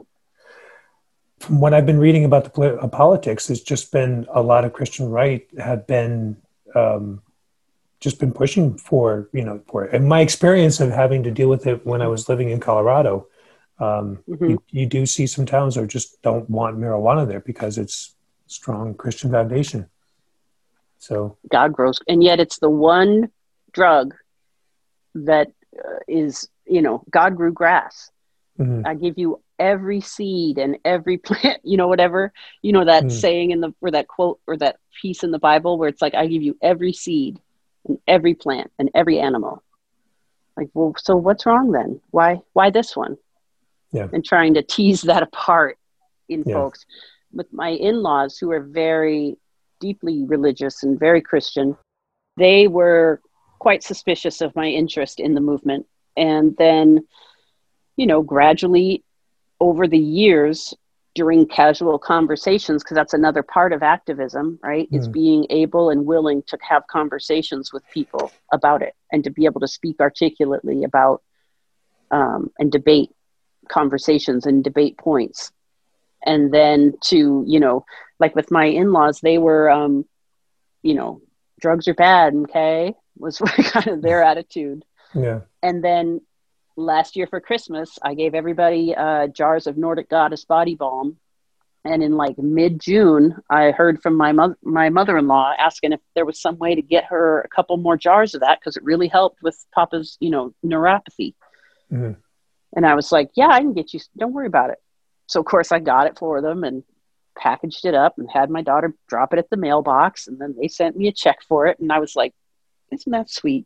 They have no idea how far they've come yeah. in terms of, you know, because a lot of people, um, like another thing I've often said, you've probably heard me say it, Chris, is I grew up around people who wouldn't be caught dead paying retail prices for marijuana. Mm-hmm. Nope, yeah. not going to do it. And yeah. yet there's a whole swath of society that wouldn't be caught dead paying, uh, going to the black market for it. They're yeah. very curious and open minded otherwise, but uh, they have like a you know their um what's it called uh, their external source of approval is so great and large mm-hmm. that that is bad. Yeah. yeah. Even if they may not agree with it in principle or when you talk with them it's still against the law. Yeah. And it's like okay. All right. Well hmm. okay. Well if you get a backache let me know. I mean i can like i said i got this cream. It won't get you high but god yeah. forbid God forbid, make something happy. Yeah, yeah. Right. I mean, yeah, I just I, I kind of feel like I I was uh, Neo in uh, the Matrix, and having to wake mm-hmm. up and realizing, oh, I just believe all this bull. I believe all this bull yep. about it, and um, I mean, I'll never forget my first hit, sour diesel. Mm-hmm. I just it was uh, it was it was my strain, my sativa strain for uh, for seven years until I came across uh, eight one eight headband and mm-hmm. that that now is the the reigning supreme for me. That's your number. Eight one eight is your number. Eight one eight headband. that is just fantastic. So That's you're familiar great. with all the? Are you familiar with the cultures and um, other cultures, marijuana cultures from other countries like Canada and and Netherlands? Um, the only real experience I have with another other folks from other cultures is one of my uh, favorite little notches in my cannabis bedpost, if you will, is um, that I went to a, a, High Times Business Summit in Washington, D.C. one year, mm-hmm. and we befriended a Rastafarian Sikh mm-hmm. named Jacko, who had never done a dab before in his life. And so we were like, you got to party with us. And mm-hmm. so we brought him back to our room and we got him, d- dabbed him out. And then ev- he was just like a, like a hungry puppy looking for that fresh bowl of milk. I mean, he mm. just was, and he ended up, so I turned him on to it and uh, he would after I, you know, he would ask if he could do a dab. I'd say, sure, come on over. And he would come by and then he would do jumping jacks mm. and sit ups and push ups uh, as I was heating the nail so that his lung capacity could be even more opened up. Like he was just so into it. Nice. He was really interested in working with us um, at the time because, um, you know, in Jamaica, there's a lot of political stuff that goes on in terms of Rastafarians and the way that the government can kind of um, uh, use their ways against them. In that, you know, apparently, like the Rastafarian community is very much kind of a classic stoner culture where they get these ideas and then they may follow through on them, but they may also just kind of decide to grab a nap or keep partying or whatever, and that uh, you know the Jamaican government in particular would do would kind of go and infiltrate or put whisper something into the ear of a, of a Rasta group that would create a bunch of vicious infighting within the group that would allow them to become distracted and kind of cycle out of the conversation because they're so busy dealing with their own stuff. Mm-hmm. And so this guy Jocko was trying to find American uh, lobbyists and um, consultants that could help him and his community uh, navigate that political landscape because mm-hmm. uh, that was a big uh, that was like a, a overriding um, barrier to the success of uh, Rastas and Sikhs getting involved in the cannabis industry in Jamaica. Nice. So that's really all I really know about that. I I'm ashamed to say at 50 years old I don't have a passport and haven't left the country. It's all right. Uh, I mean, you're you're doing a lot of inward journeys, so I mean, yes, indeed. I mean, that's what there I'm definitely. Go. You know what? That's right. Yeah, that's right. That's a lot more than what, what most people are doing. So that's true. You can go all around the country and never find yourself. That's for sure. Oh yeah, God yeah. I, I mean, all around the world. Yeah. Yeah. yeah. No kidding. I mean, yeah, I've been all around the world, and I I've come back home. yeah. So yeah, so I've come to find myself. So uh, there's an old. Chinese saying it's um, the height of stupidity is when you are traveling a thousand miles looking for a horse when you're riding a, a donkey. And uh, yeah. it's it's I kind of feel like that's that's been my life and the inspiration for the fool. It's like, hey, i am a jackass, but mm-hmm. I want to hear your story. Um, so right. let's let's get to the the, uh, the, the people that have uh, changed our lives for the for the greater. Uh, Meg mm-hmm. and Eric. Um, how did mm-hmm. you how did you how did your journey get to Canna and how, how what were the challenges? I uh, I first met Eric Williams when he was a guest on the Boston Pot Report. Mm-hmm. Um, Keith had wanted to talk to him because Eric was uh, in the uh, involved with the NORML Connecticut chapter of NORML mm-hmm. in terms of um, getting their getting Connecticut's legislation such that laws and bills could finally be passed that would um, allow medical marijuana to become legal in Connecticut.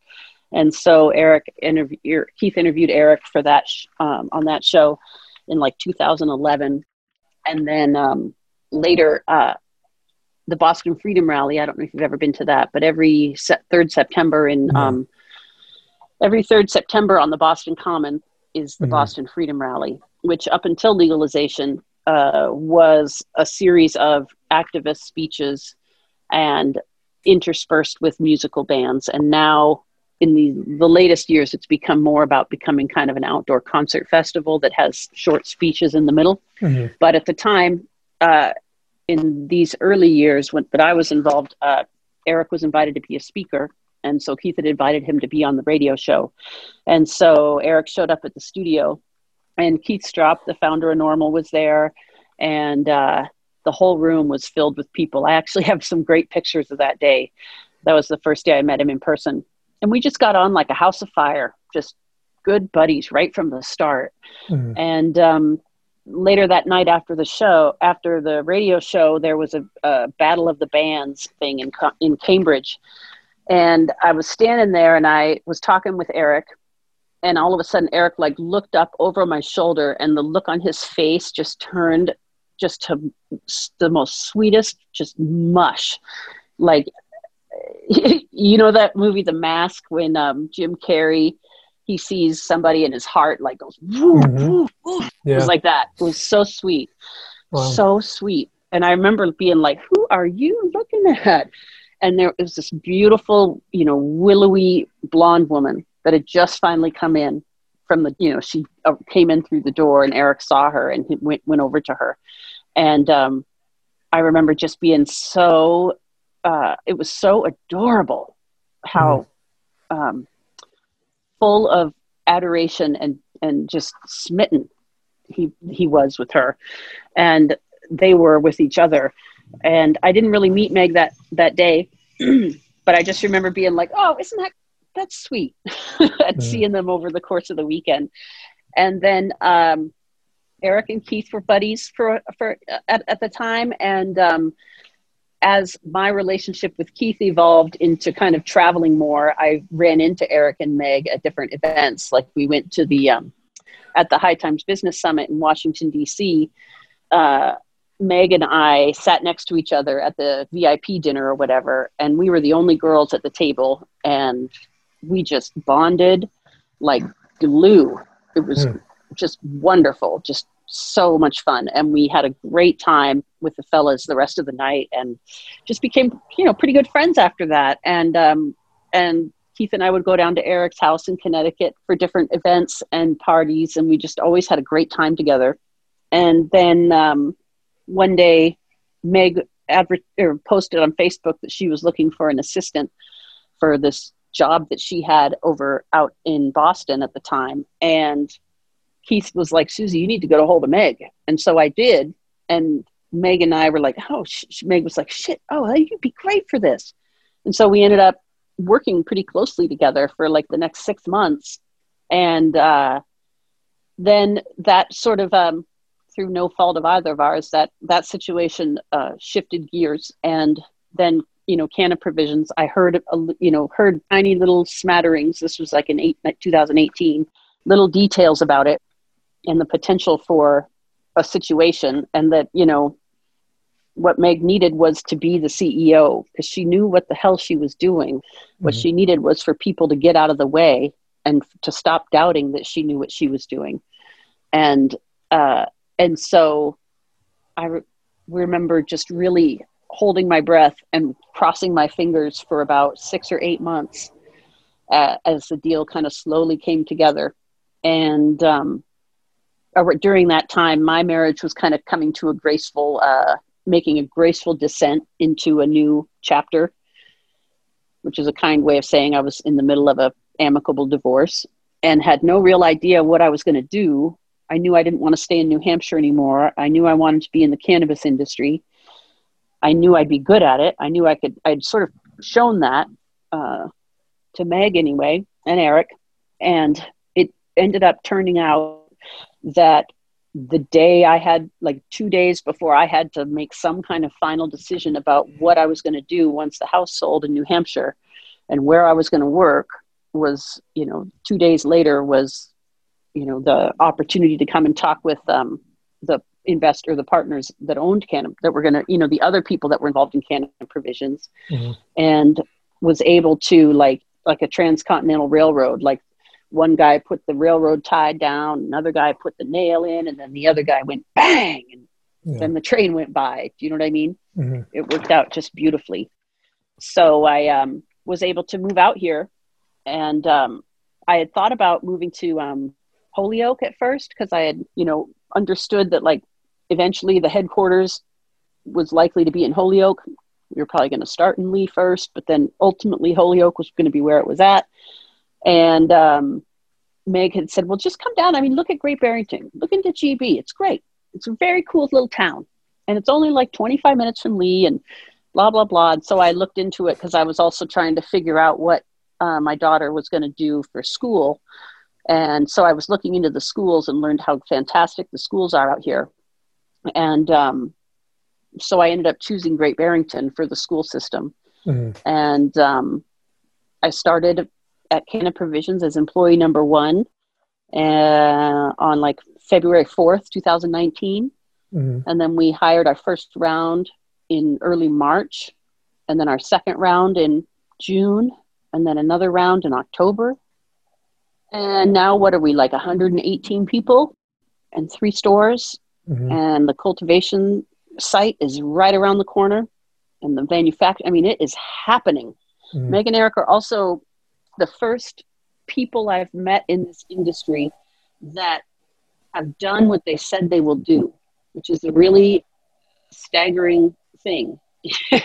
what what was that like to watch as as being Meg's assistant? What was that like to watch Meg make this work, make this happen? Like, what how did that feel for you? Um, it was incredibly gratifying. We mean before Canna Provisions came on board when I was working with her before that? Yeah. Or yeah, like when um, she had this really vision. She, yeah. Yeah, it was really gratifying because um, I felt that she believed in my abilities to be um, effective and productive, like, uh, which was really gratifying.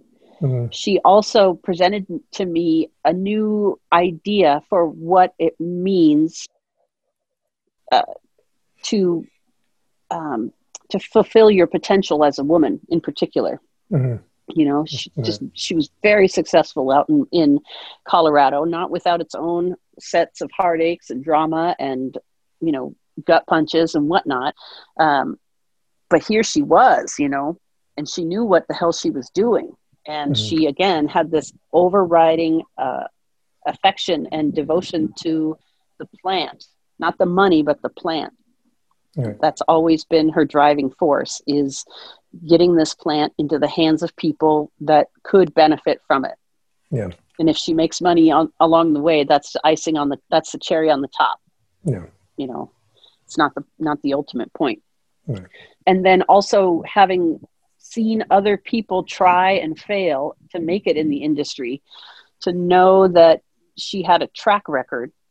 You know, she was I don't know if you've seen have you seen her 60 minutes appearance? No, she I didn't. Featured on yeah, she was featured on 60 Minutes when she was at the CEO of Mindful. And I remember seeing that in real time and then realizing that I knew her. And that just was like um that was very powerful. And it right. was something that I would refer back to because everybody who had as for all the people that I had watched try and fail in the business, all the people that knew and loved me before any of this ha- happened, they looked to me with real skepticism and worry that I was going to be putting all of my here I am putting all her here goes Susie putting her eggs in the bat in one basket again mm-hmm. and being like no no I mean she's the real deal she's yeah. the real deal yeah she's the real deal and you know it still is surprising but less so with each day to see that they do what they say they will do. Yeah. And that's really exciting to me. So, um, a few minutes ago, you had mentioned cultivation. When I heard that we had hired ChemDog, I, ah. I, I, I was in. Te- I was almost You're in like, tears. yes. Yeah. Yes. I was like, how did that come about? Because I am so goddamn grateful. I cannot wait. I hope to interview ChemDog. I really, really do. That would be that'd be the height of, yeah. of doing all this to, to interview him. As I understand it, um, Sean Curley, Sean had always has has been following ChemDog for years and years and years. Big fan, big fan. First time, long time mm-hmm. listener, first time caller kind of guy, you know. Yeah, yeah. And uh, reached out to ChemDog, to Chem at one point about the the dispensary and i and i think that chem dog had said either like oh yeah my wife just got back she she just went to Canna Provisions in lee and she was telling me all about it yeah we'll come down and check it out together and so then they went and checked it out and then and sean and eric were very excited they were fanboying big time mm-hmm. and uh later the next day they both came into my office and were like i got high with ChemDog they were like, I can't believe it. I can't believe it. And um, you know, Kim clearly picked up on the culture and what we're what we put, you know, what it means to be a part of our team and the potential and the genuineness of both Meg and Eric and Sean, you know. Mm. And uh, uh, between Meg and Eric and Sean, uh, Chem uh, uh, shared that you know a lot of people had been interested in you know, renting his cachet, if you will. Uh, and yet he was very afraid and trepidatious about joining with in certain folks in the industry because they weren't his kind of people on a, like a fundamental intrinsic level. And the comfort and the assurance he felt in his gut about meg and eric in particular uh, made him realize that he would be safe with us. And and so you know how like when you fall in love with somebody and you're like all right let's go. Mm-hmm. let's go. Yeah. and then you go. So that's kind of what it's been like.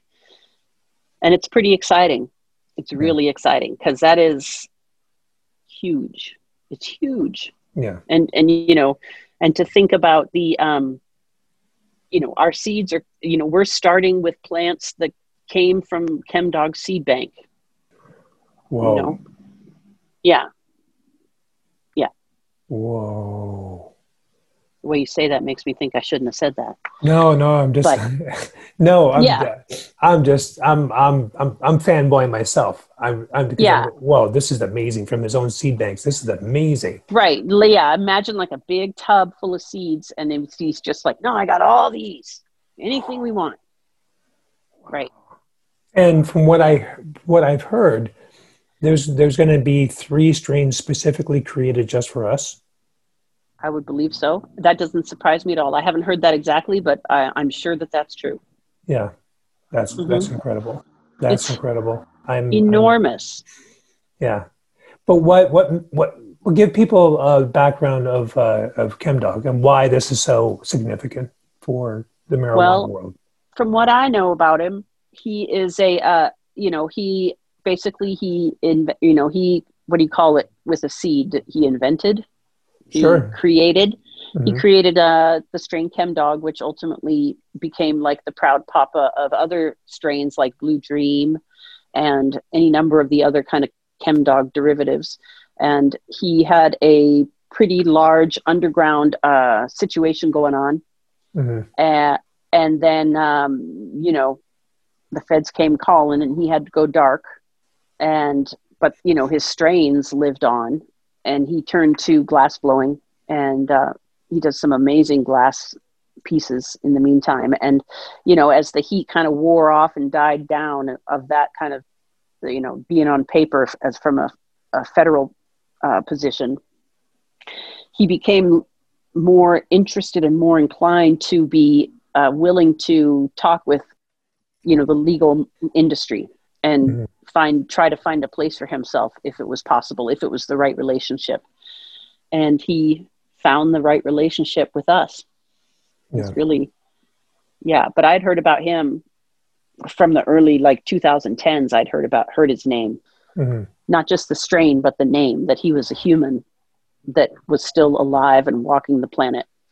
Yeah. And then you know to be introduced to him was pretty cool I heard cool. he created uh, he he co-created uh, sour diesel. That I wouldn't that wouldn't surprise me at all. Yeah. I don't know much about the strain business. It's a bunch of horse races to me at some point because I. Oh, you just like we going back to the Boston Pot Report. Part of the thing was that Keith would do taste tests on the 20s. Mm-hmm. So people would bring in different strains of marijuana, and then at 20 minutes after each hour, it was like a four-hour radio program everybody would light up and then keep keep track. And then at the end of the show we would vote on what our favorite strains were. Mm-hmm. and i could never pay attention. Mm-hmm. i was like well i don't know. Is this what's the what was the what were the names? All right i like the name of that one. That was my favorite. Okay. Uh, but a lot of people really do care about about their strains. And like you you know with your sour sour diesel or sour joker you talked about in 818 mm-hmm. like you know what you like Whereas I'm more of like a, um, I'm just more of like a thirsty, yeah. thirsty You'll try it. Yeah. girl who just wants to get high, who doesn't care. I mean, yeah. I know I like sativas, but otherwise, and I, and if I have two or three great highs from something, I may be like, what the hell was that? What's that strain? Oh, cool. Like that's how I feel about Tangie. Like Tangie has a place in my heart because of some live sugar I dabbed mm-hmm. of Tangies that had me just so like and another thing. Oh, we could try this. How about that? it's so interesting to hear when people talk, you know, when they review cannabis, that there's some people that want to talk about the terpene profile and the the taste of smoking it and what that's like and then there's others that are like talking more about the bud structure and the growth pattern and how that played out and i tend to be more about like what was the high like what was it yeah. like to be high on that though were yeah. You, was it thought provoking were you anxious were you I think that's why it'd be really cool for I you know we started doing some we've been doing reviews people mm-hmm. employees have been doing reviews of um, different products that we have you know on sling yeah. and uh, those have been really great to read because there's just a nice healthy balance of what's the high like versus what's the terpene profile versus what did the buds look like before you smoked them i think it's really great yeah. it's really great yeah, and uh, I'm, I'm I'm with you. Um, I'm mm-hmm. the taste. The taste is something that you know it's it's not super important to me, but um, like like uh, Montanus, Matanuska Thunderfuck or MTF. Um, mm-hmm. Great taste, absolutely great taste. Tangie's mm-hmm. amazing taste. Um, they, that has stuck with me, but I feel like you, I I'm more into the body eye what it does for me. Yeah. Right right. Now do you see see like you as you know i tend to do dabs more although lately i've i'm swinging back to the other side and now i really enjoy a nice pre-roll. Mm-hmm. so i'm kind of getting checking back into flower. Yeah. Um, so you but you smoke mostly flower is that right I do mostly pre pre rolls, and then I do uh, um, vapes uh, and some flower on occasion. Yeah. Mm-hmm. Yeah. Do you like? Do you know how to roll a joint? I, I, I can barely walk and chew gum, but at the same time, you you. I don't know how to roll one either. Yeah, no, I'm. It goes I, out I, the ends. Yeah, I can do I can do it okay, um, but other than that, it's no. I, I, I end up, yeah, I, I can't. I really I can't walk and chew gum at the same time. So it's fun to see. There are people like Brenda. She loves to roll joints. She yeah. doesn't care to smoke them. She there's just something about the tactile experience of rolling it that is just mm. right where she's at. Yeah. I don't know. It's interesting all the different ways. I still love a good dab, although I'm mm. realizing that it can do a real number on my lungs. You know. Really. Yeah, where I'll feel like my lung capacity has been like leveled down dramatically um, because of a dab. So that um, part's not great. Is it la- is it during uh, during the, when you take a dab, or is it afterwards? You kind of feel it like it's um, after. After. Yeah, and I wonder if it's because like maybe oil is getting down into my lungs or something and kind of creating like little like a thin film or something that makes it hard to kind of breathe through. I don't know. I don't want to say too much about it because I'm going to go do a dab after we get off the phone here, but yeah. I'm not actually complaining. I'm just saying. Right, right. But lately, um, I enjoy getting a pre when I go out to the other stores. I like to get a pre roll and then have that on the way home. It just feels really cool to be like, mm. I like that. And then it's very social to have to smoke a joint. Very much so. It's like, That's oh, I got a joint. Yeah. People yeah. get spooked by dabs, you know, they're like, oh, I don't, uh. it's like, yeah. well, you don't need to be scared, but I get it. Let's do a joint. Let's smoke a joint instead. Okay. Yeah. I, I, smoke, uh, I, I, I roll up one for my neighbor uh, he's mm-hmm. he, he does it as well. He used to grow as well. Yeah, it's always a, it's just mm-hmm. it's, it's kind of hard to bring a rig over and, and say let's let's have yeah, it's a little much. So, yeah, it's a little much, especially in the COVID. It's it not, makes it not great. Yeah, well, same with sharing a joint. I like those little the idea of those dog walker joints. You know, those little half oh, gram yeah. jobbies. I love That's a good idea for COVID. That's good for COVID too. Then it's like, well, then gather five friends around. Everybody's got their own yep. you still stand and have mm-hmm. that experience of community, you know. Mm-hmm. But I don't like smoking out of a pipe or a bong. No. Those days are over for me. I just don't like smelling or feeling like I have an ashtray in my mouth. So you're you're you're doing marketing, correct?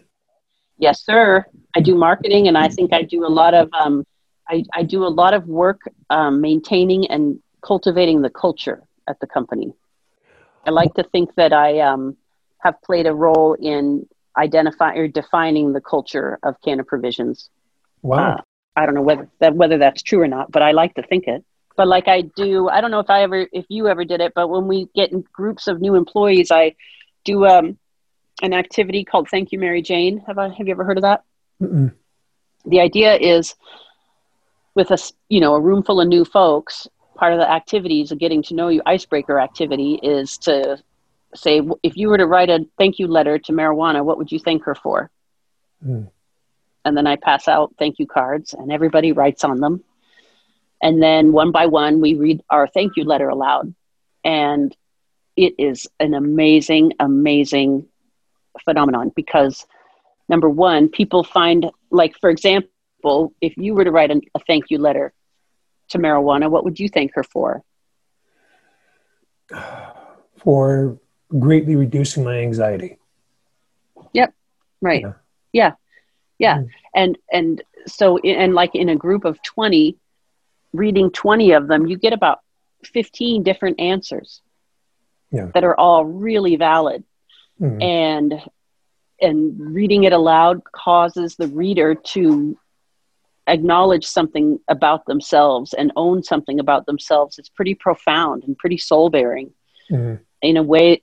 And, and, and because we're all so engaged in it, um, in the hearing and the sharing, the room becomes closer you know we all become closer because we understand like oh you use it for anxiety too shit or ooh you know yeah. helped your mom too or kept you off the streets or got you off of heroin or yeah. any number of reasons that people hadn't really anticipated they were going to share right. when it came time to do the icebreaker activity but here they are talking about you know their mom's drug addiction or whatever yeah um, it's a really really beautiful beautiful thing so i like to do that and I think also, um, again, going back to Mary Jane doesn't, she's everybody's good friend.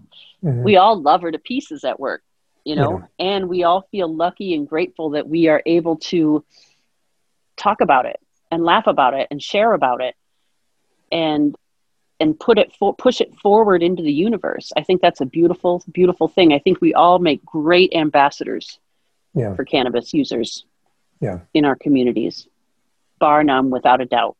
Yeah. It's beautiful. So, yeah, but so I do the newsletter and I also do a fair amount of customer service lately. I like I'm really enjoying answering all of the voicemails that we get mm-hmm. and the emails that come in. I'm handling all of those now, which I really enjoy. And I love doing the employee newsletter. Mm-hmm. That's another um, great way to um, infuse the culture. Because yeah. if you read the, you know, there's a lot of good info in there about yes. how how to do what we do and why we do what we do. Yeah. And I enjoy being able to be the decider of what what we'll say and how we'll do it this week and how we'll phrase it. I love that. Yeah. I think that has a that that helps to create the culture um, or to sustain it. And I uh, also do all of the, the in-store signage and merchandising in each mm-hmm. of the stores, which is another great um, thing I'm really grateful for. And I get to do a lot of really amazing creative projects that help me perpetuate, you know, the friendly stranger persona mm-hmm. of a cannabis user, right? Beware the yeah. friendly stranger. Um, and doing that in all different kinds of ways. I like to have ideas. I have a billion ideas mm-hmm. on any topic, and uh, I'm finally working at a place where a lot of where my vocation and my avocation are in perfect sync, perfect alignment. Yeah. So I'm really grateful for that. Really right. grateful. I only want that to grow. Right. And yeah. uh, I want to say thank you for the newsletters. Really, they they have been. Oh, thank you, Chris. You no, know, they're really they've been helpful. Uh, they've I mean, what I know about cannabis, you can, what I don't know about cannabis, you can just about squeeze into the Grand Canyon. And it's, mm-hmm. I'm ashamed to say but I'm learning. And that's one of the things I love about this job. It is, mm-hmm. I learn something new yeah. all the time. I learn well, from and people it helps younger, to be interested older. in it. Mm-hmm. Yeah. Yeah. It helps to be interested in what you're learning. That helps. But uh, what's interesting to me is that I'm like, oh shit, what if we put in the newsletter that actually teaches about cannabis? Mm-hmm we don't really you know what i mean most like there's a lot of heavy duty customer service counsel going on in there right now but it's interesting that you say that well that I mean, you're getting something out of it yeah in that way for sure that's great Um, yeah, just how to handle things and how the industry is just uh, how it's evolving with customers and how we can handle mm-hmm. uh, because mm-hmm. things have shifted since the you know since COVID and um, mm-hmm. and uh, you, got to be really careful, gentle with customers about about the situation because they don't know. You know, some some right. older generation they don't really read the websites, so you have to mm-hmm. let them know gradually and and be patient with that because that, yeah, that was yeah yeah. That's kind of um like what's that you know it's part of our our mission statement is meeting people where they are. Yeah. Right? Yeah. And that's so important because if you don't meet me where i am i'm not going to feel safe wherever you try to drag me to. Yeah.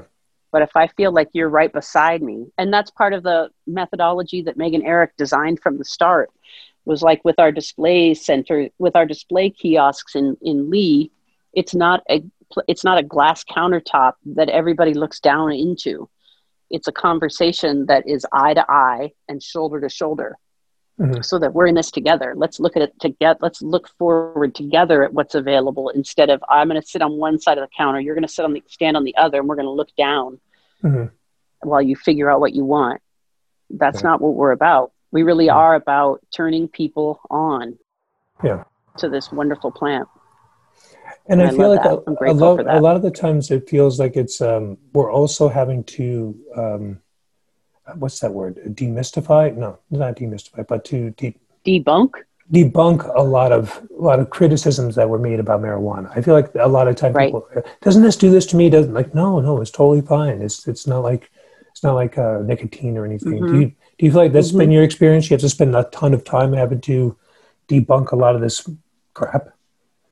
Uh, a little bit, yeah. In terms of, um, I try to be extra sensitive to, you know, explaining things as I go along, right? Mm-hmm. Like, you know, in, when people are like, I want a tincture to help my pain and also help me sleep, then my answer to them is often going to include a short lesson about the one two punch power of whole plant science and how when you have cannabis and THC or CBD and THC, they really they the wonder twin powers activate in a way that you can't have unless you have both of them mm-hmm. and, and and about like um like with tinctures my favorite tip with tinctures that i learned from michelle is you know that you can put it in the body lotion and have an infused lotion just like that mm-hmm. it's like yeah don't why have all your money tied up in a body lotion get your money tied up in some tincture that you can use this way or this way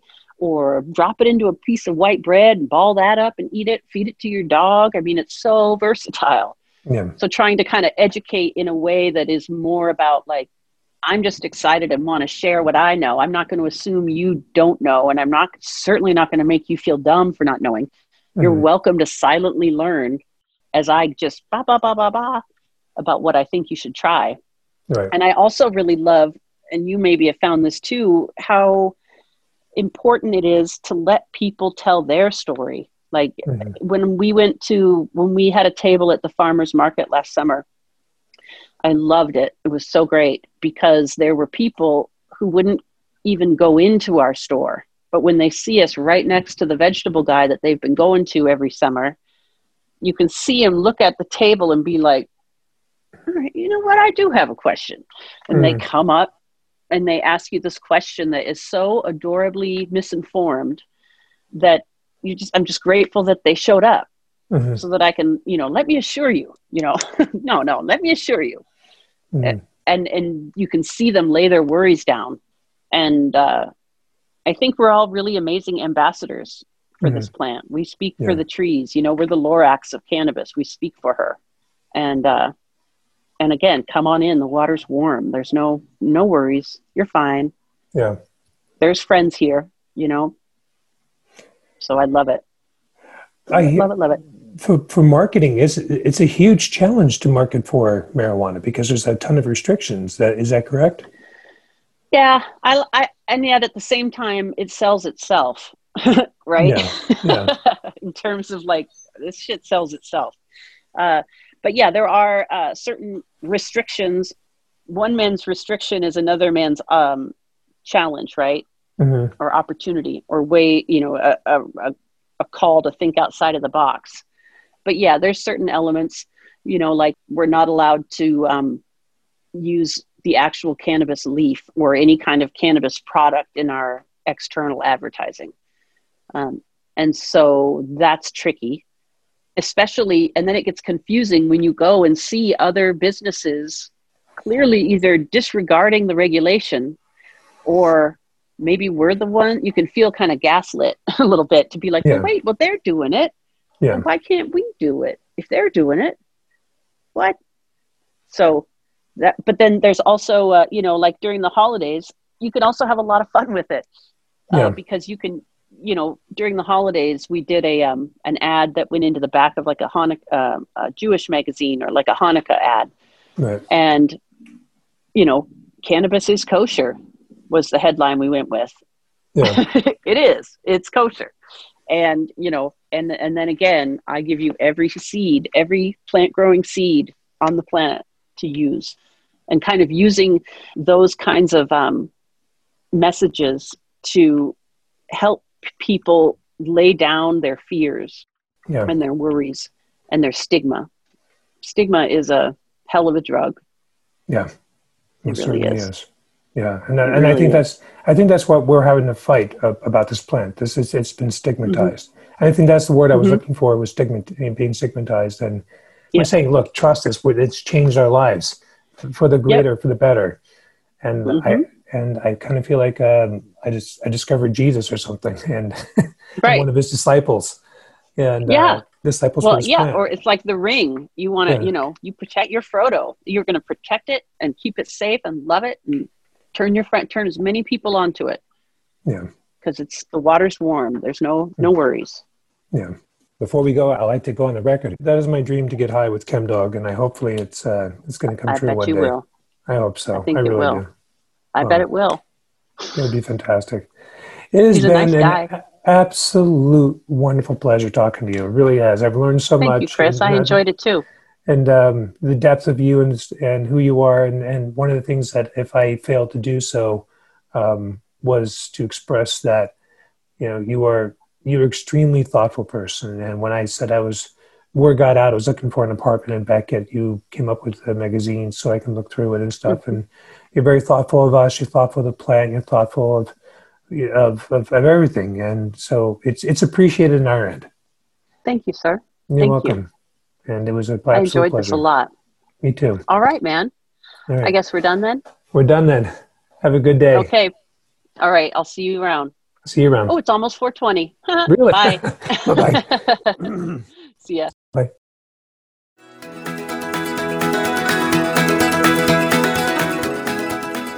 Thanks for listening. If you enjoyed this episode, please go to our website, thefoolpodcast.com, and follow us. We'd appreciate your support. More episodes are soon on their way.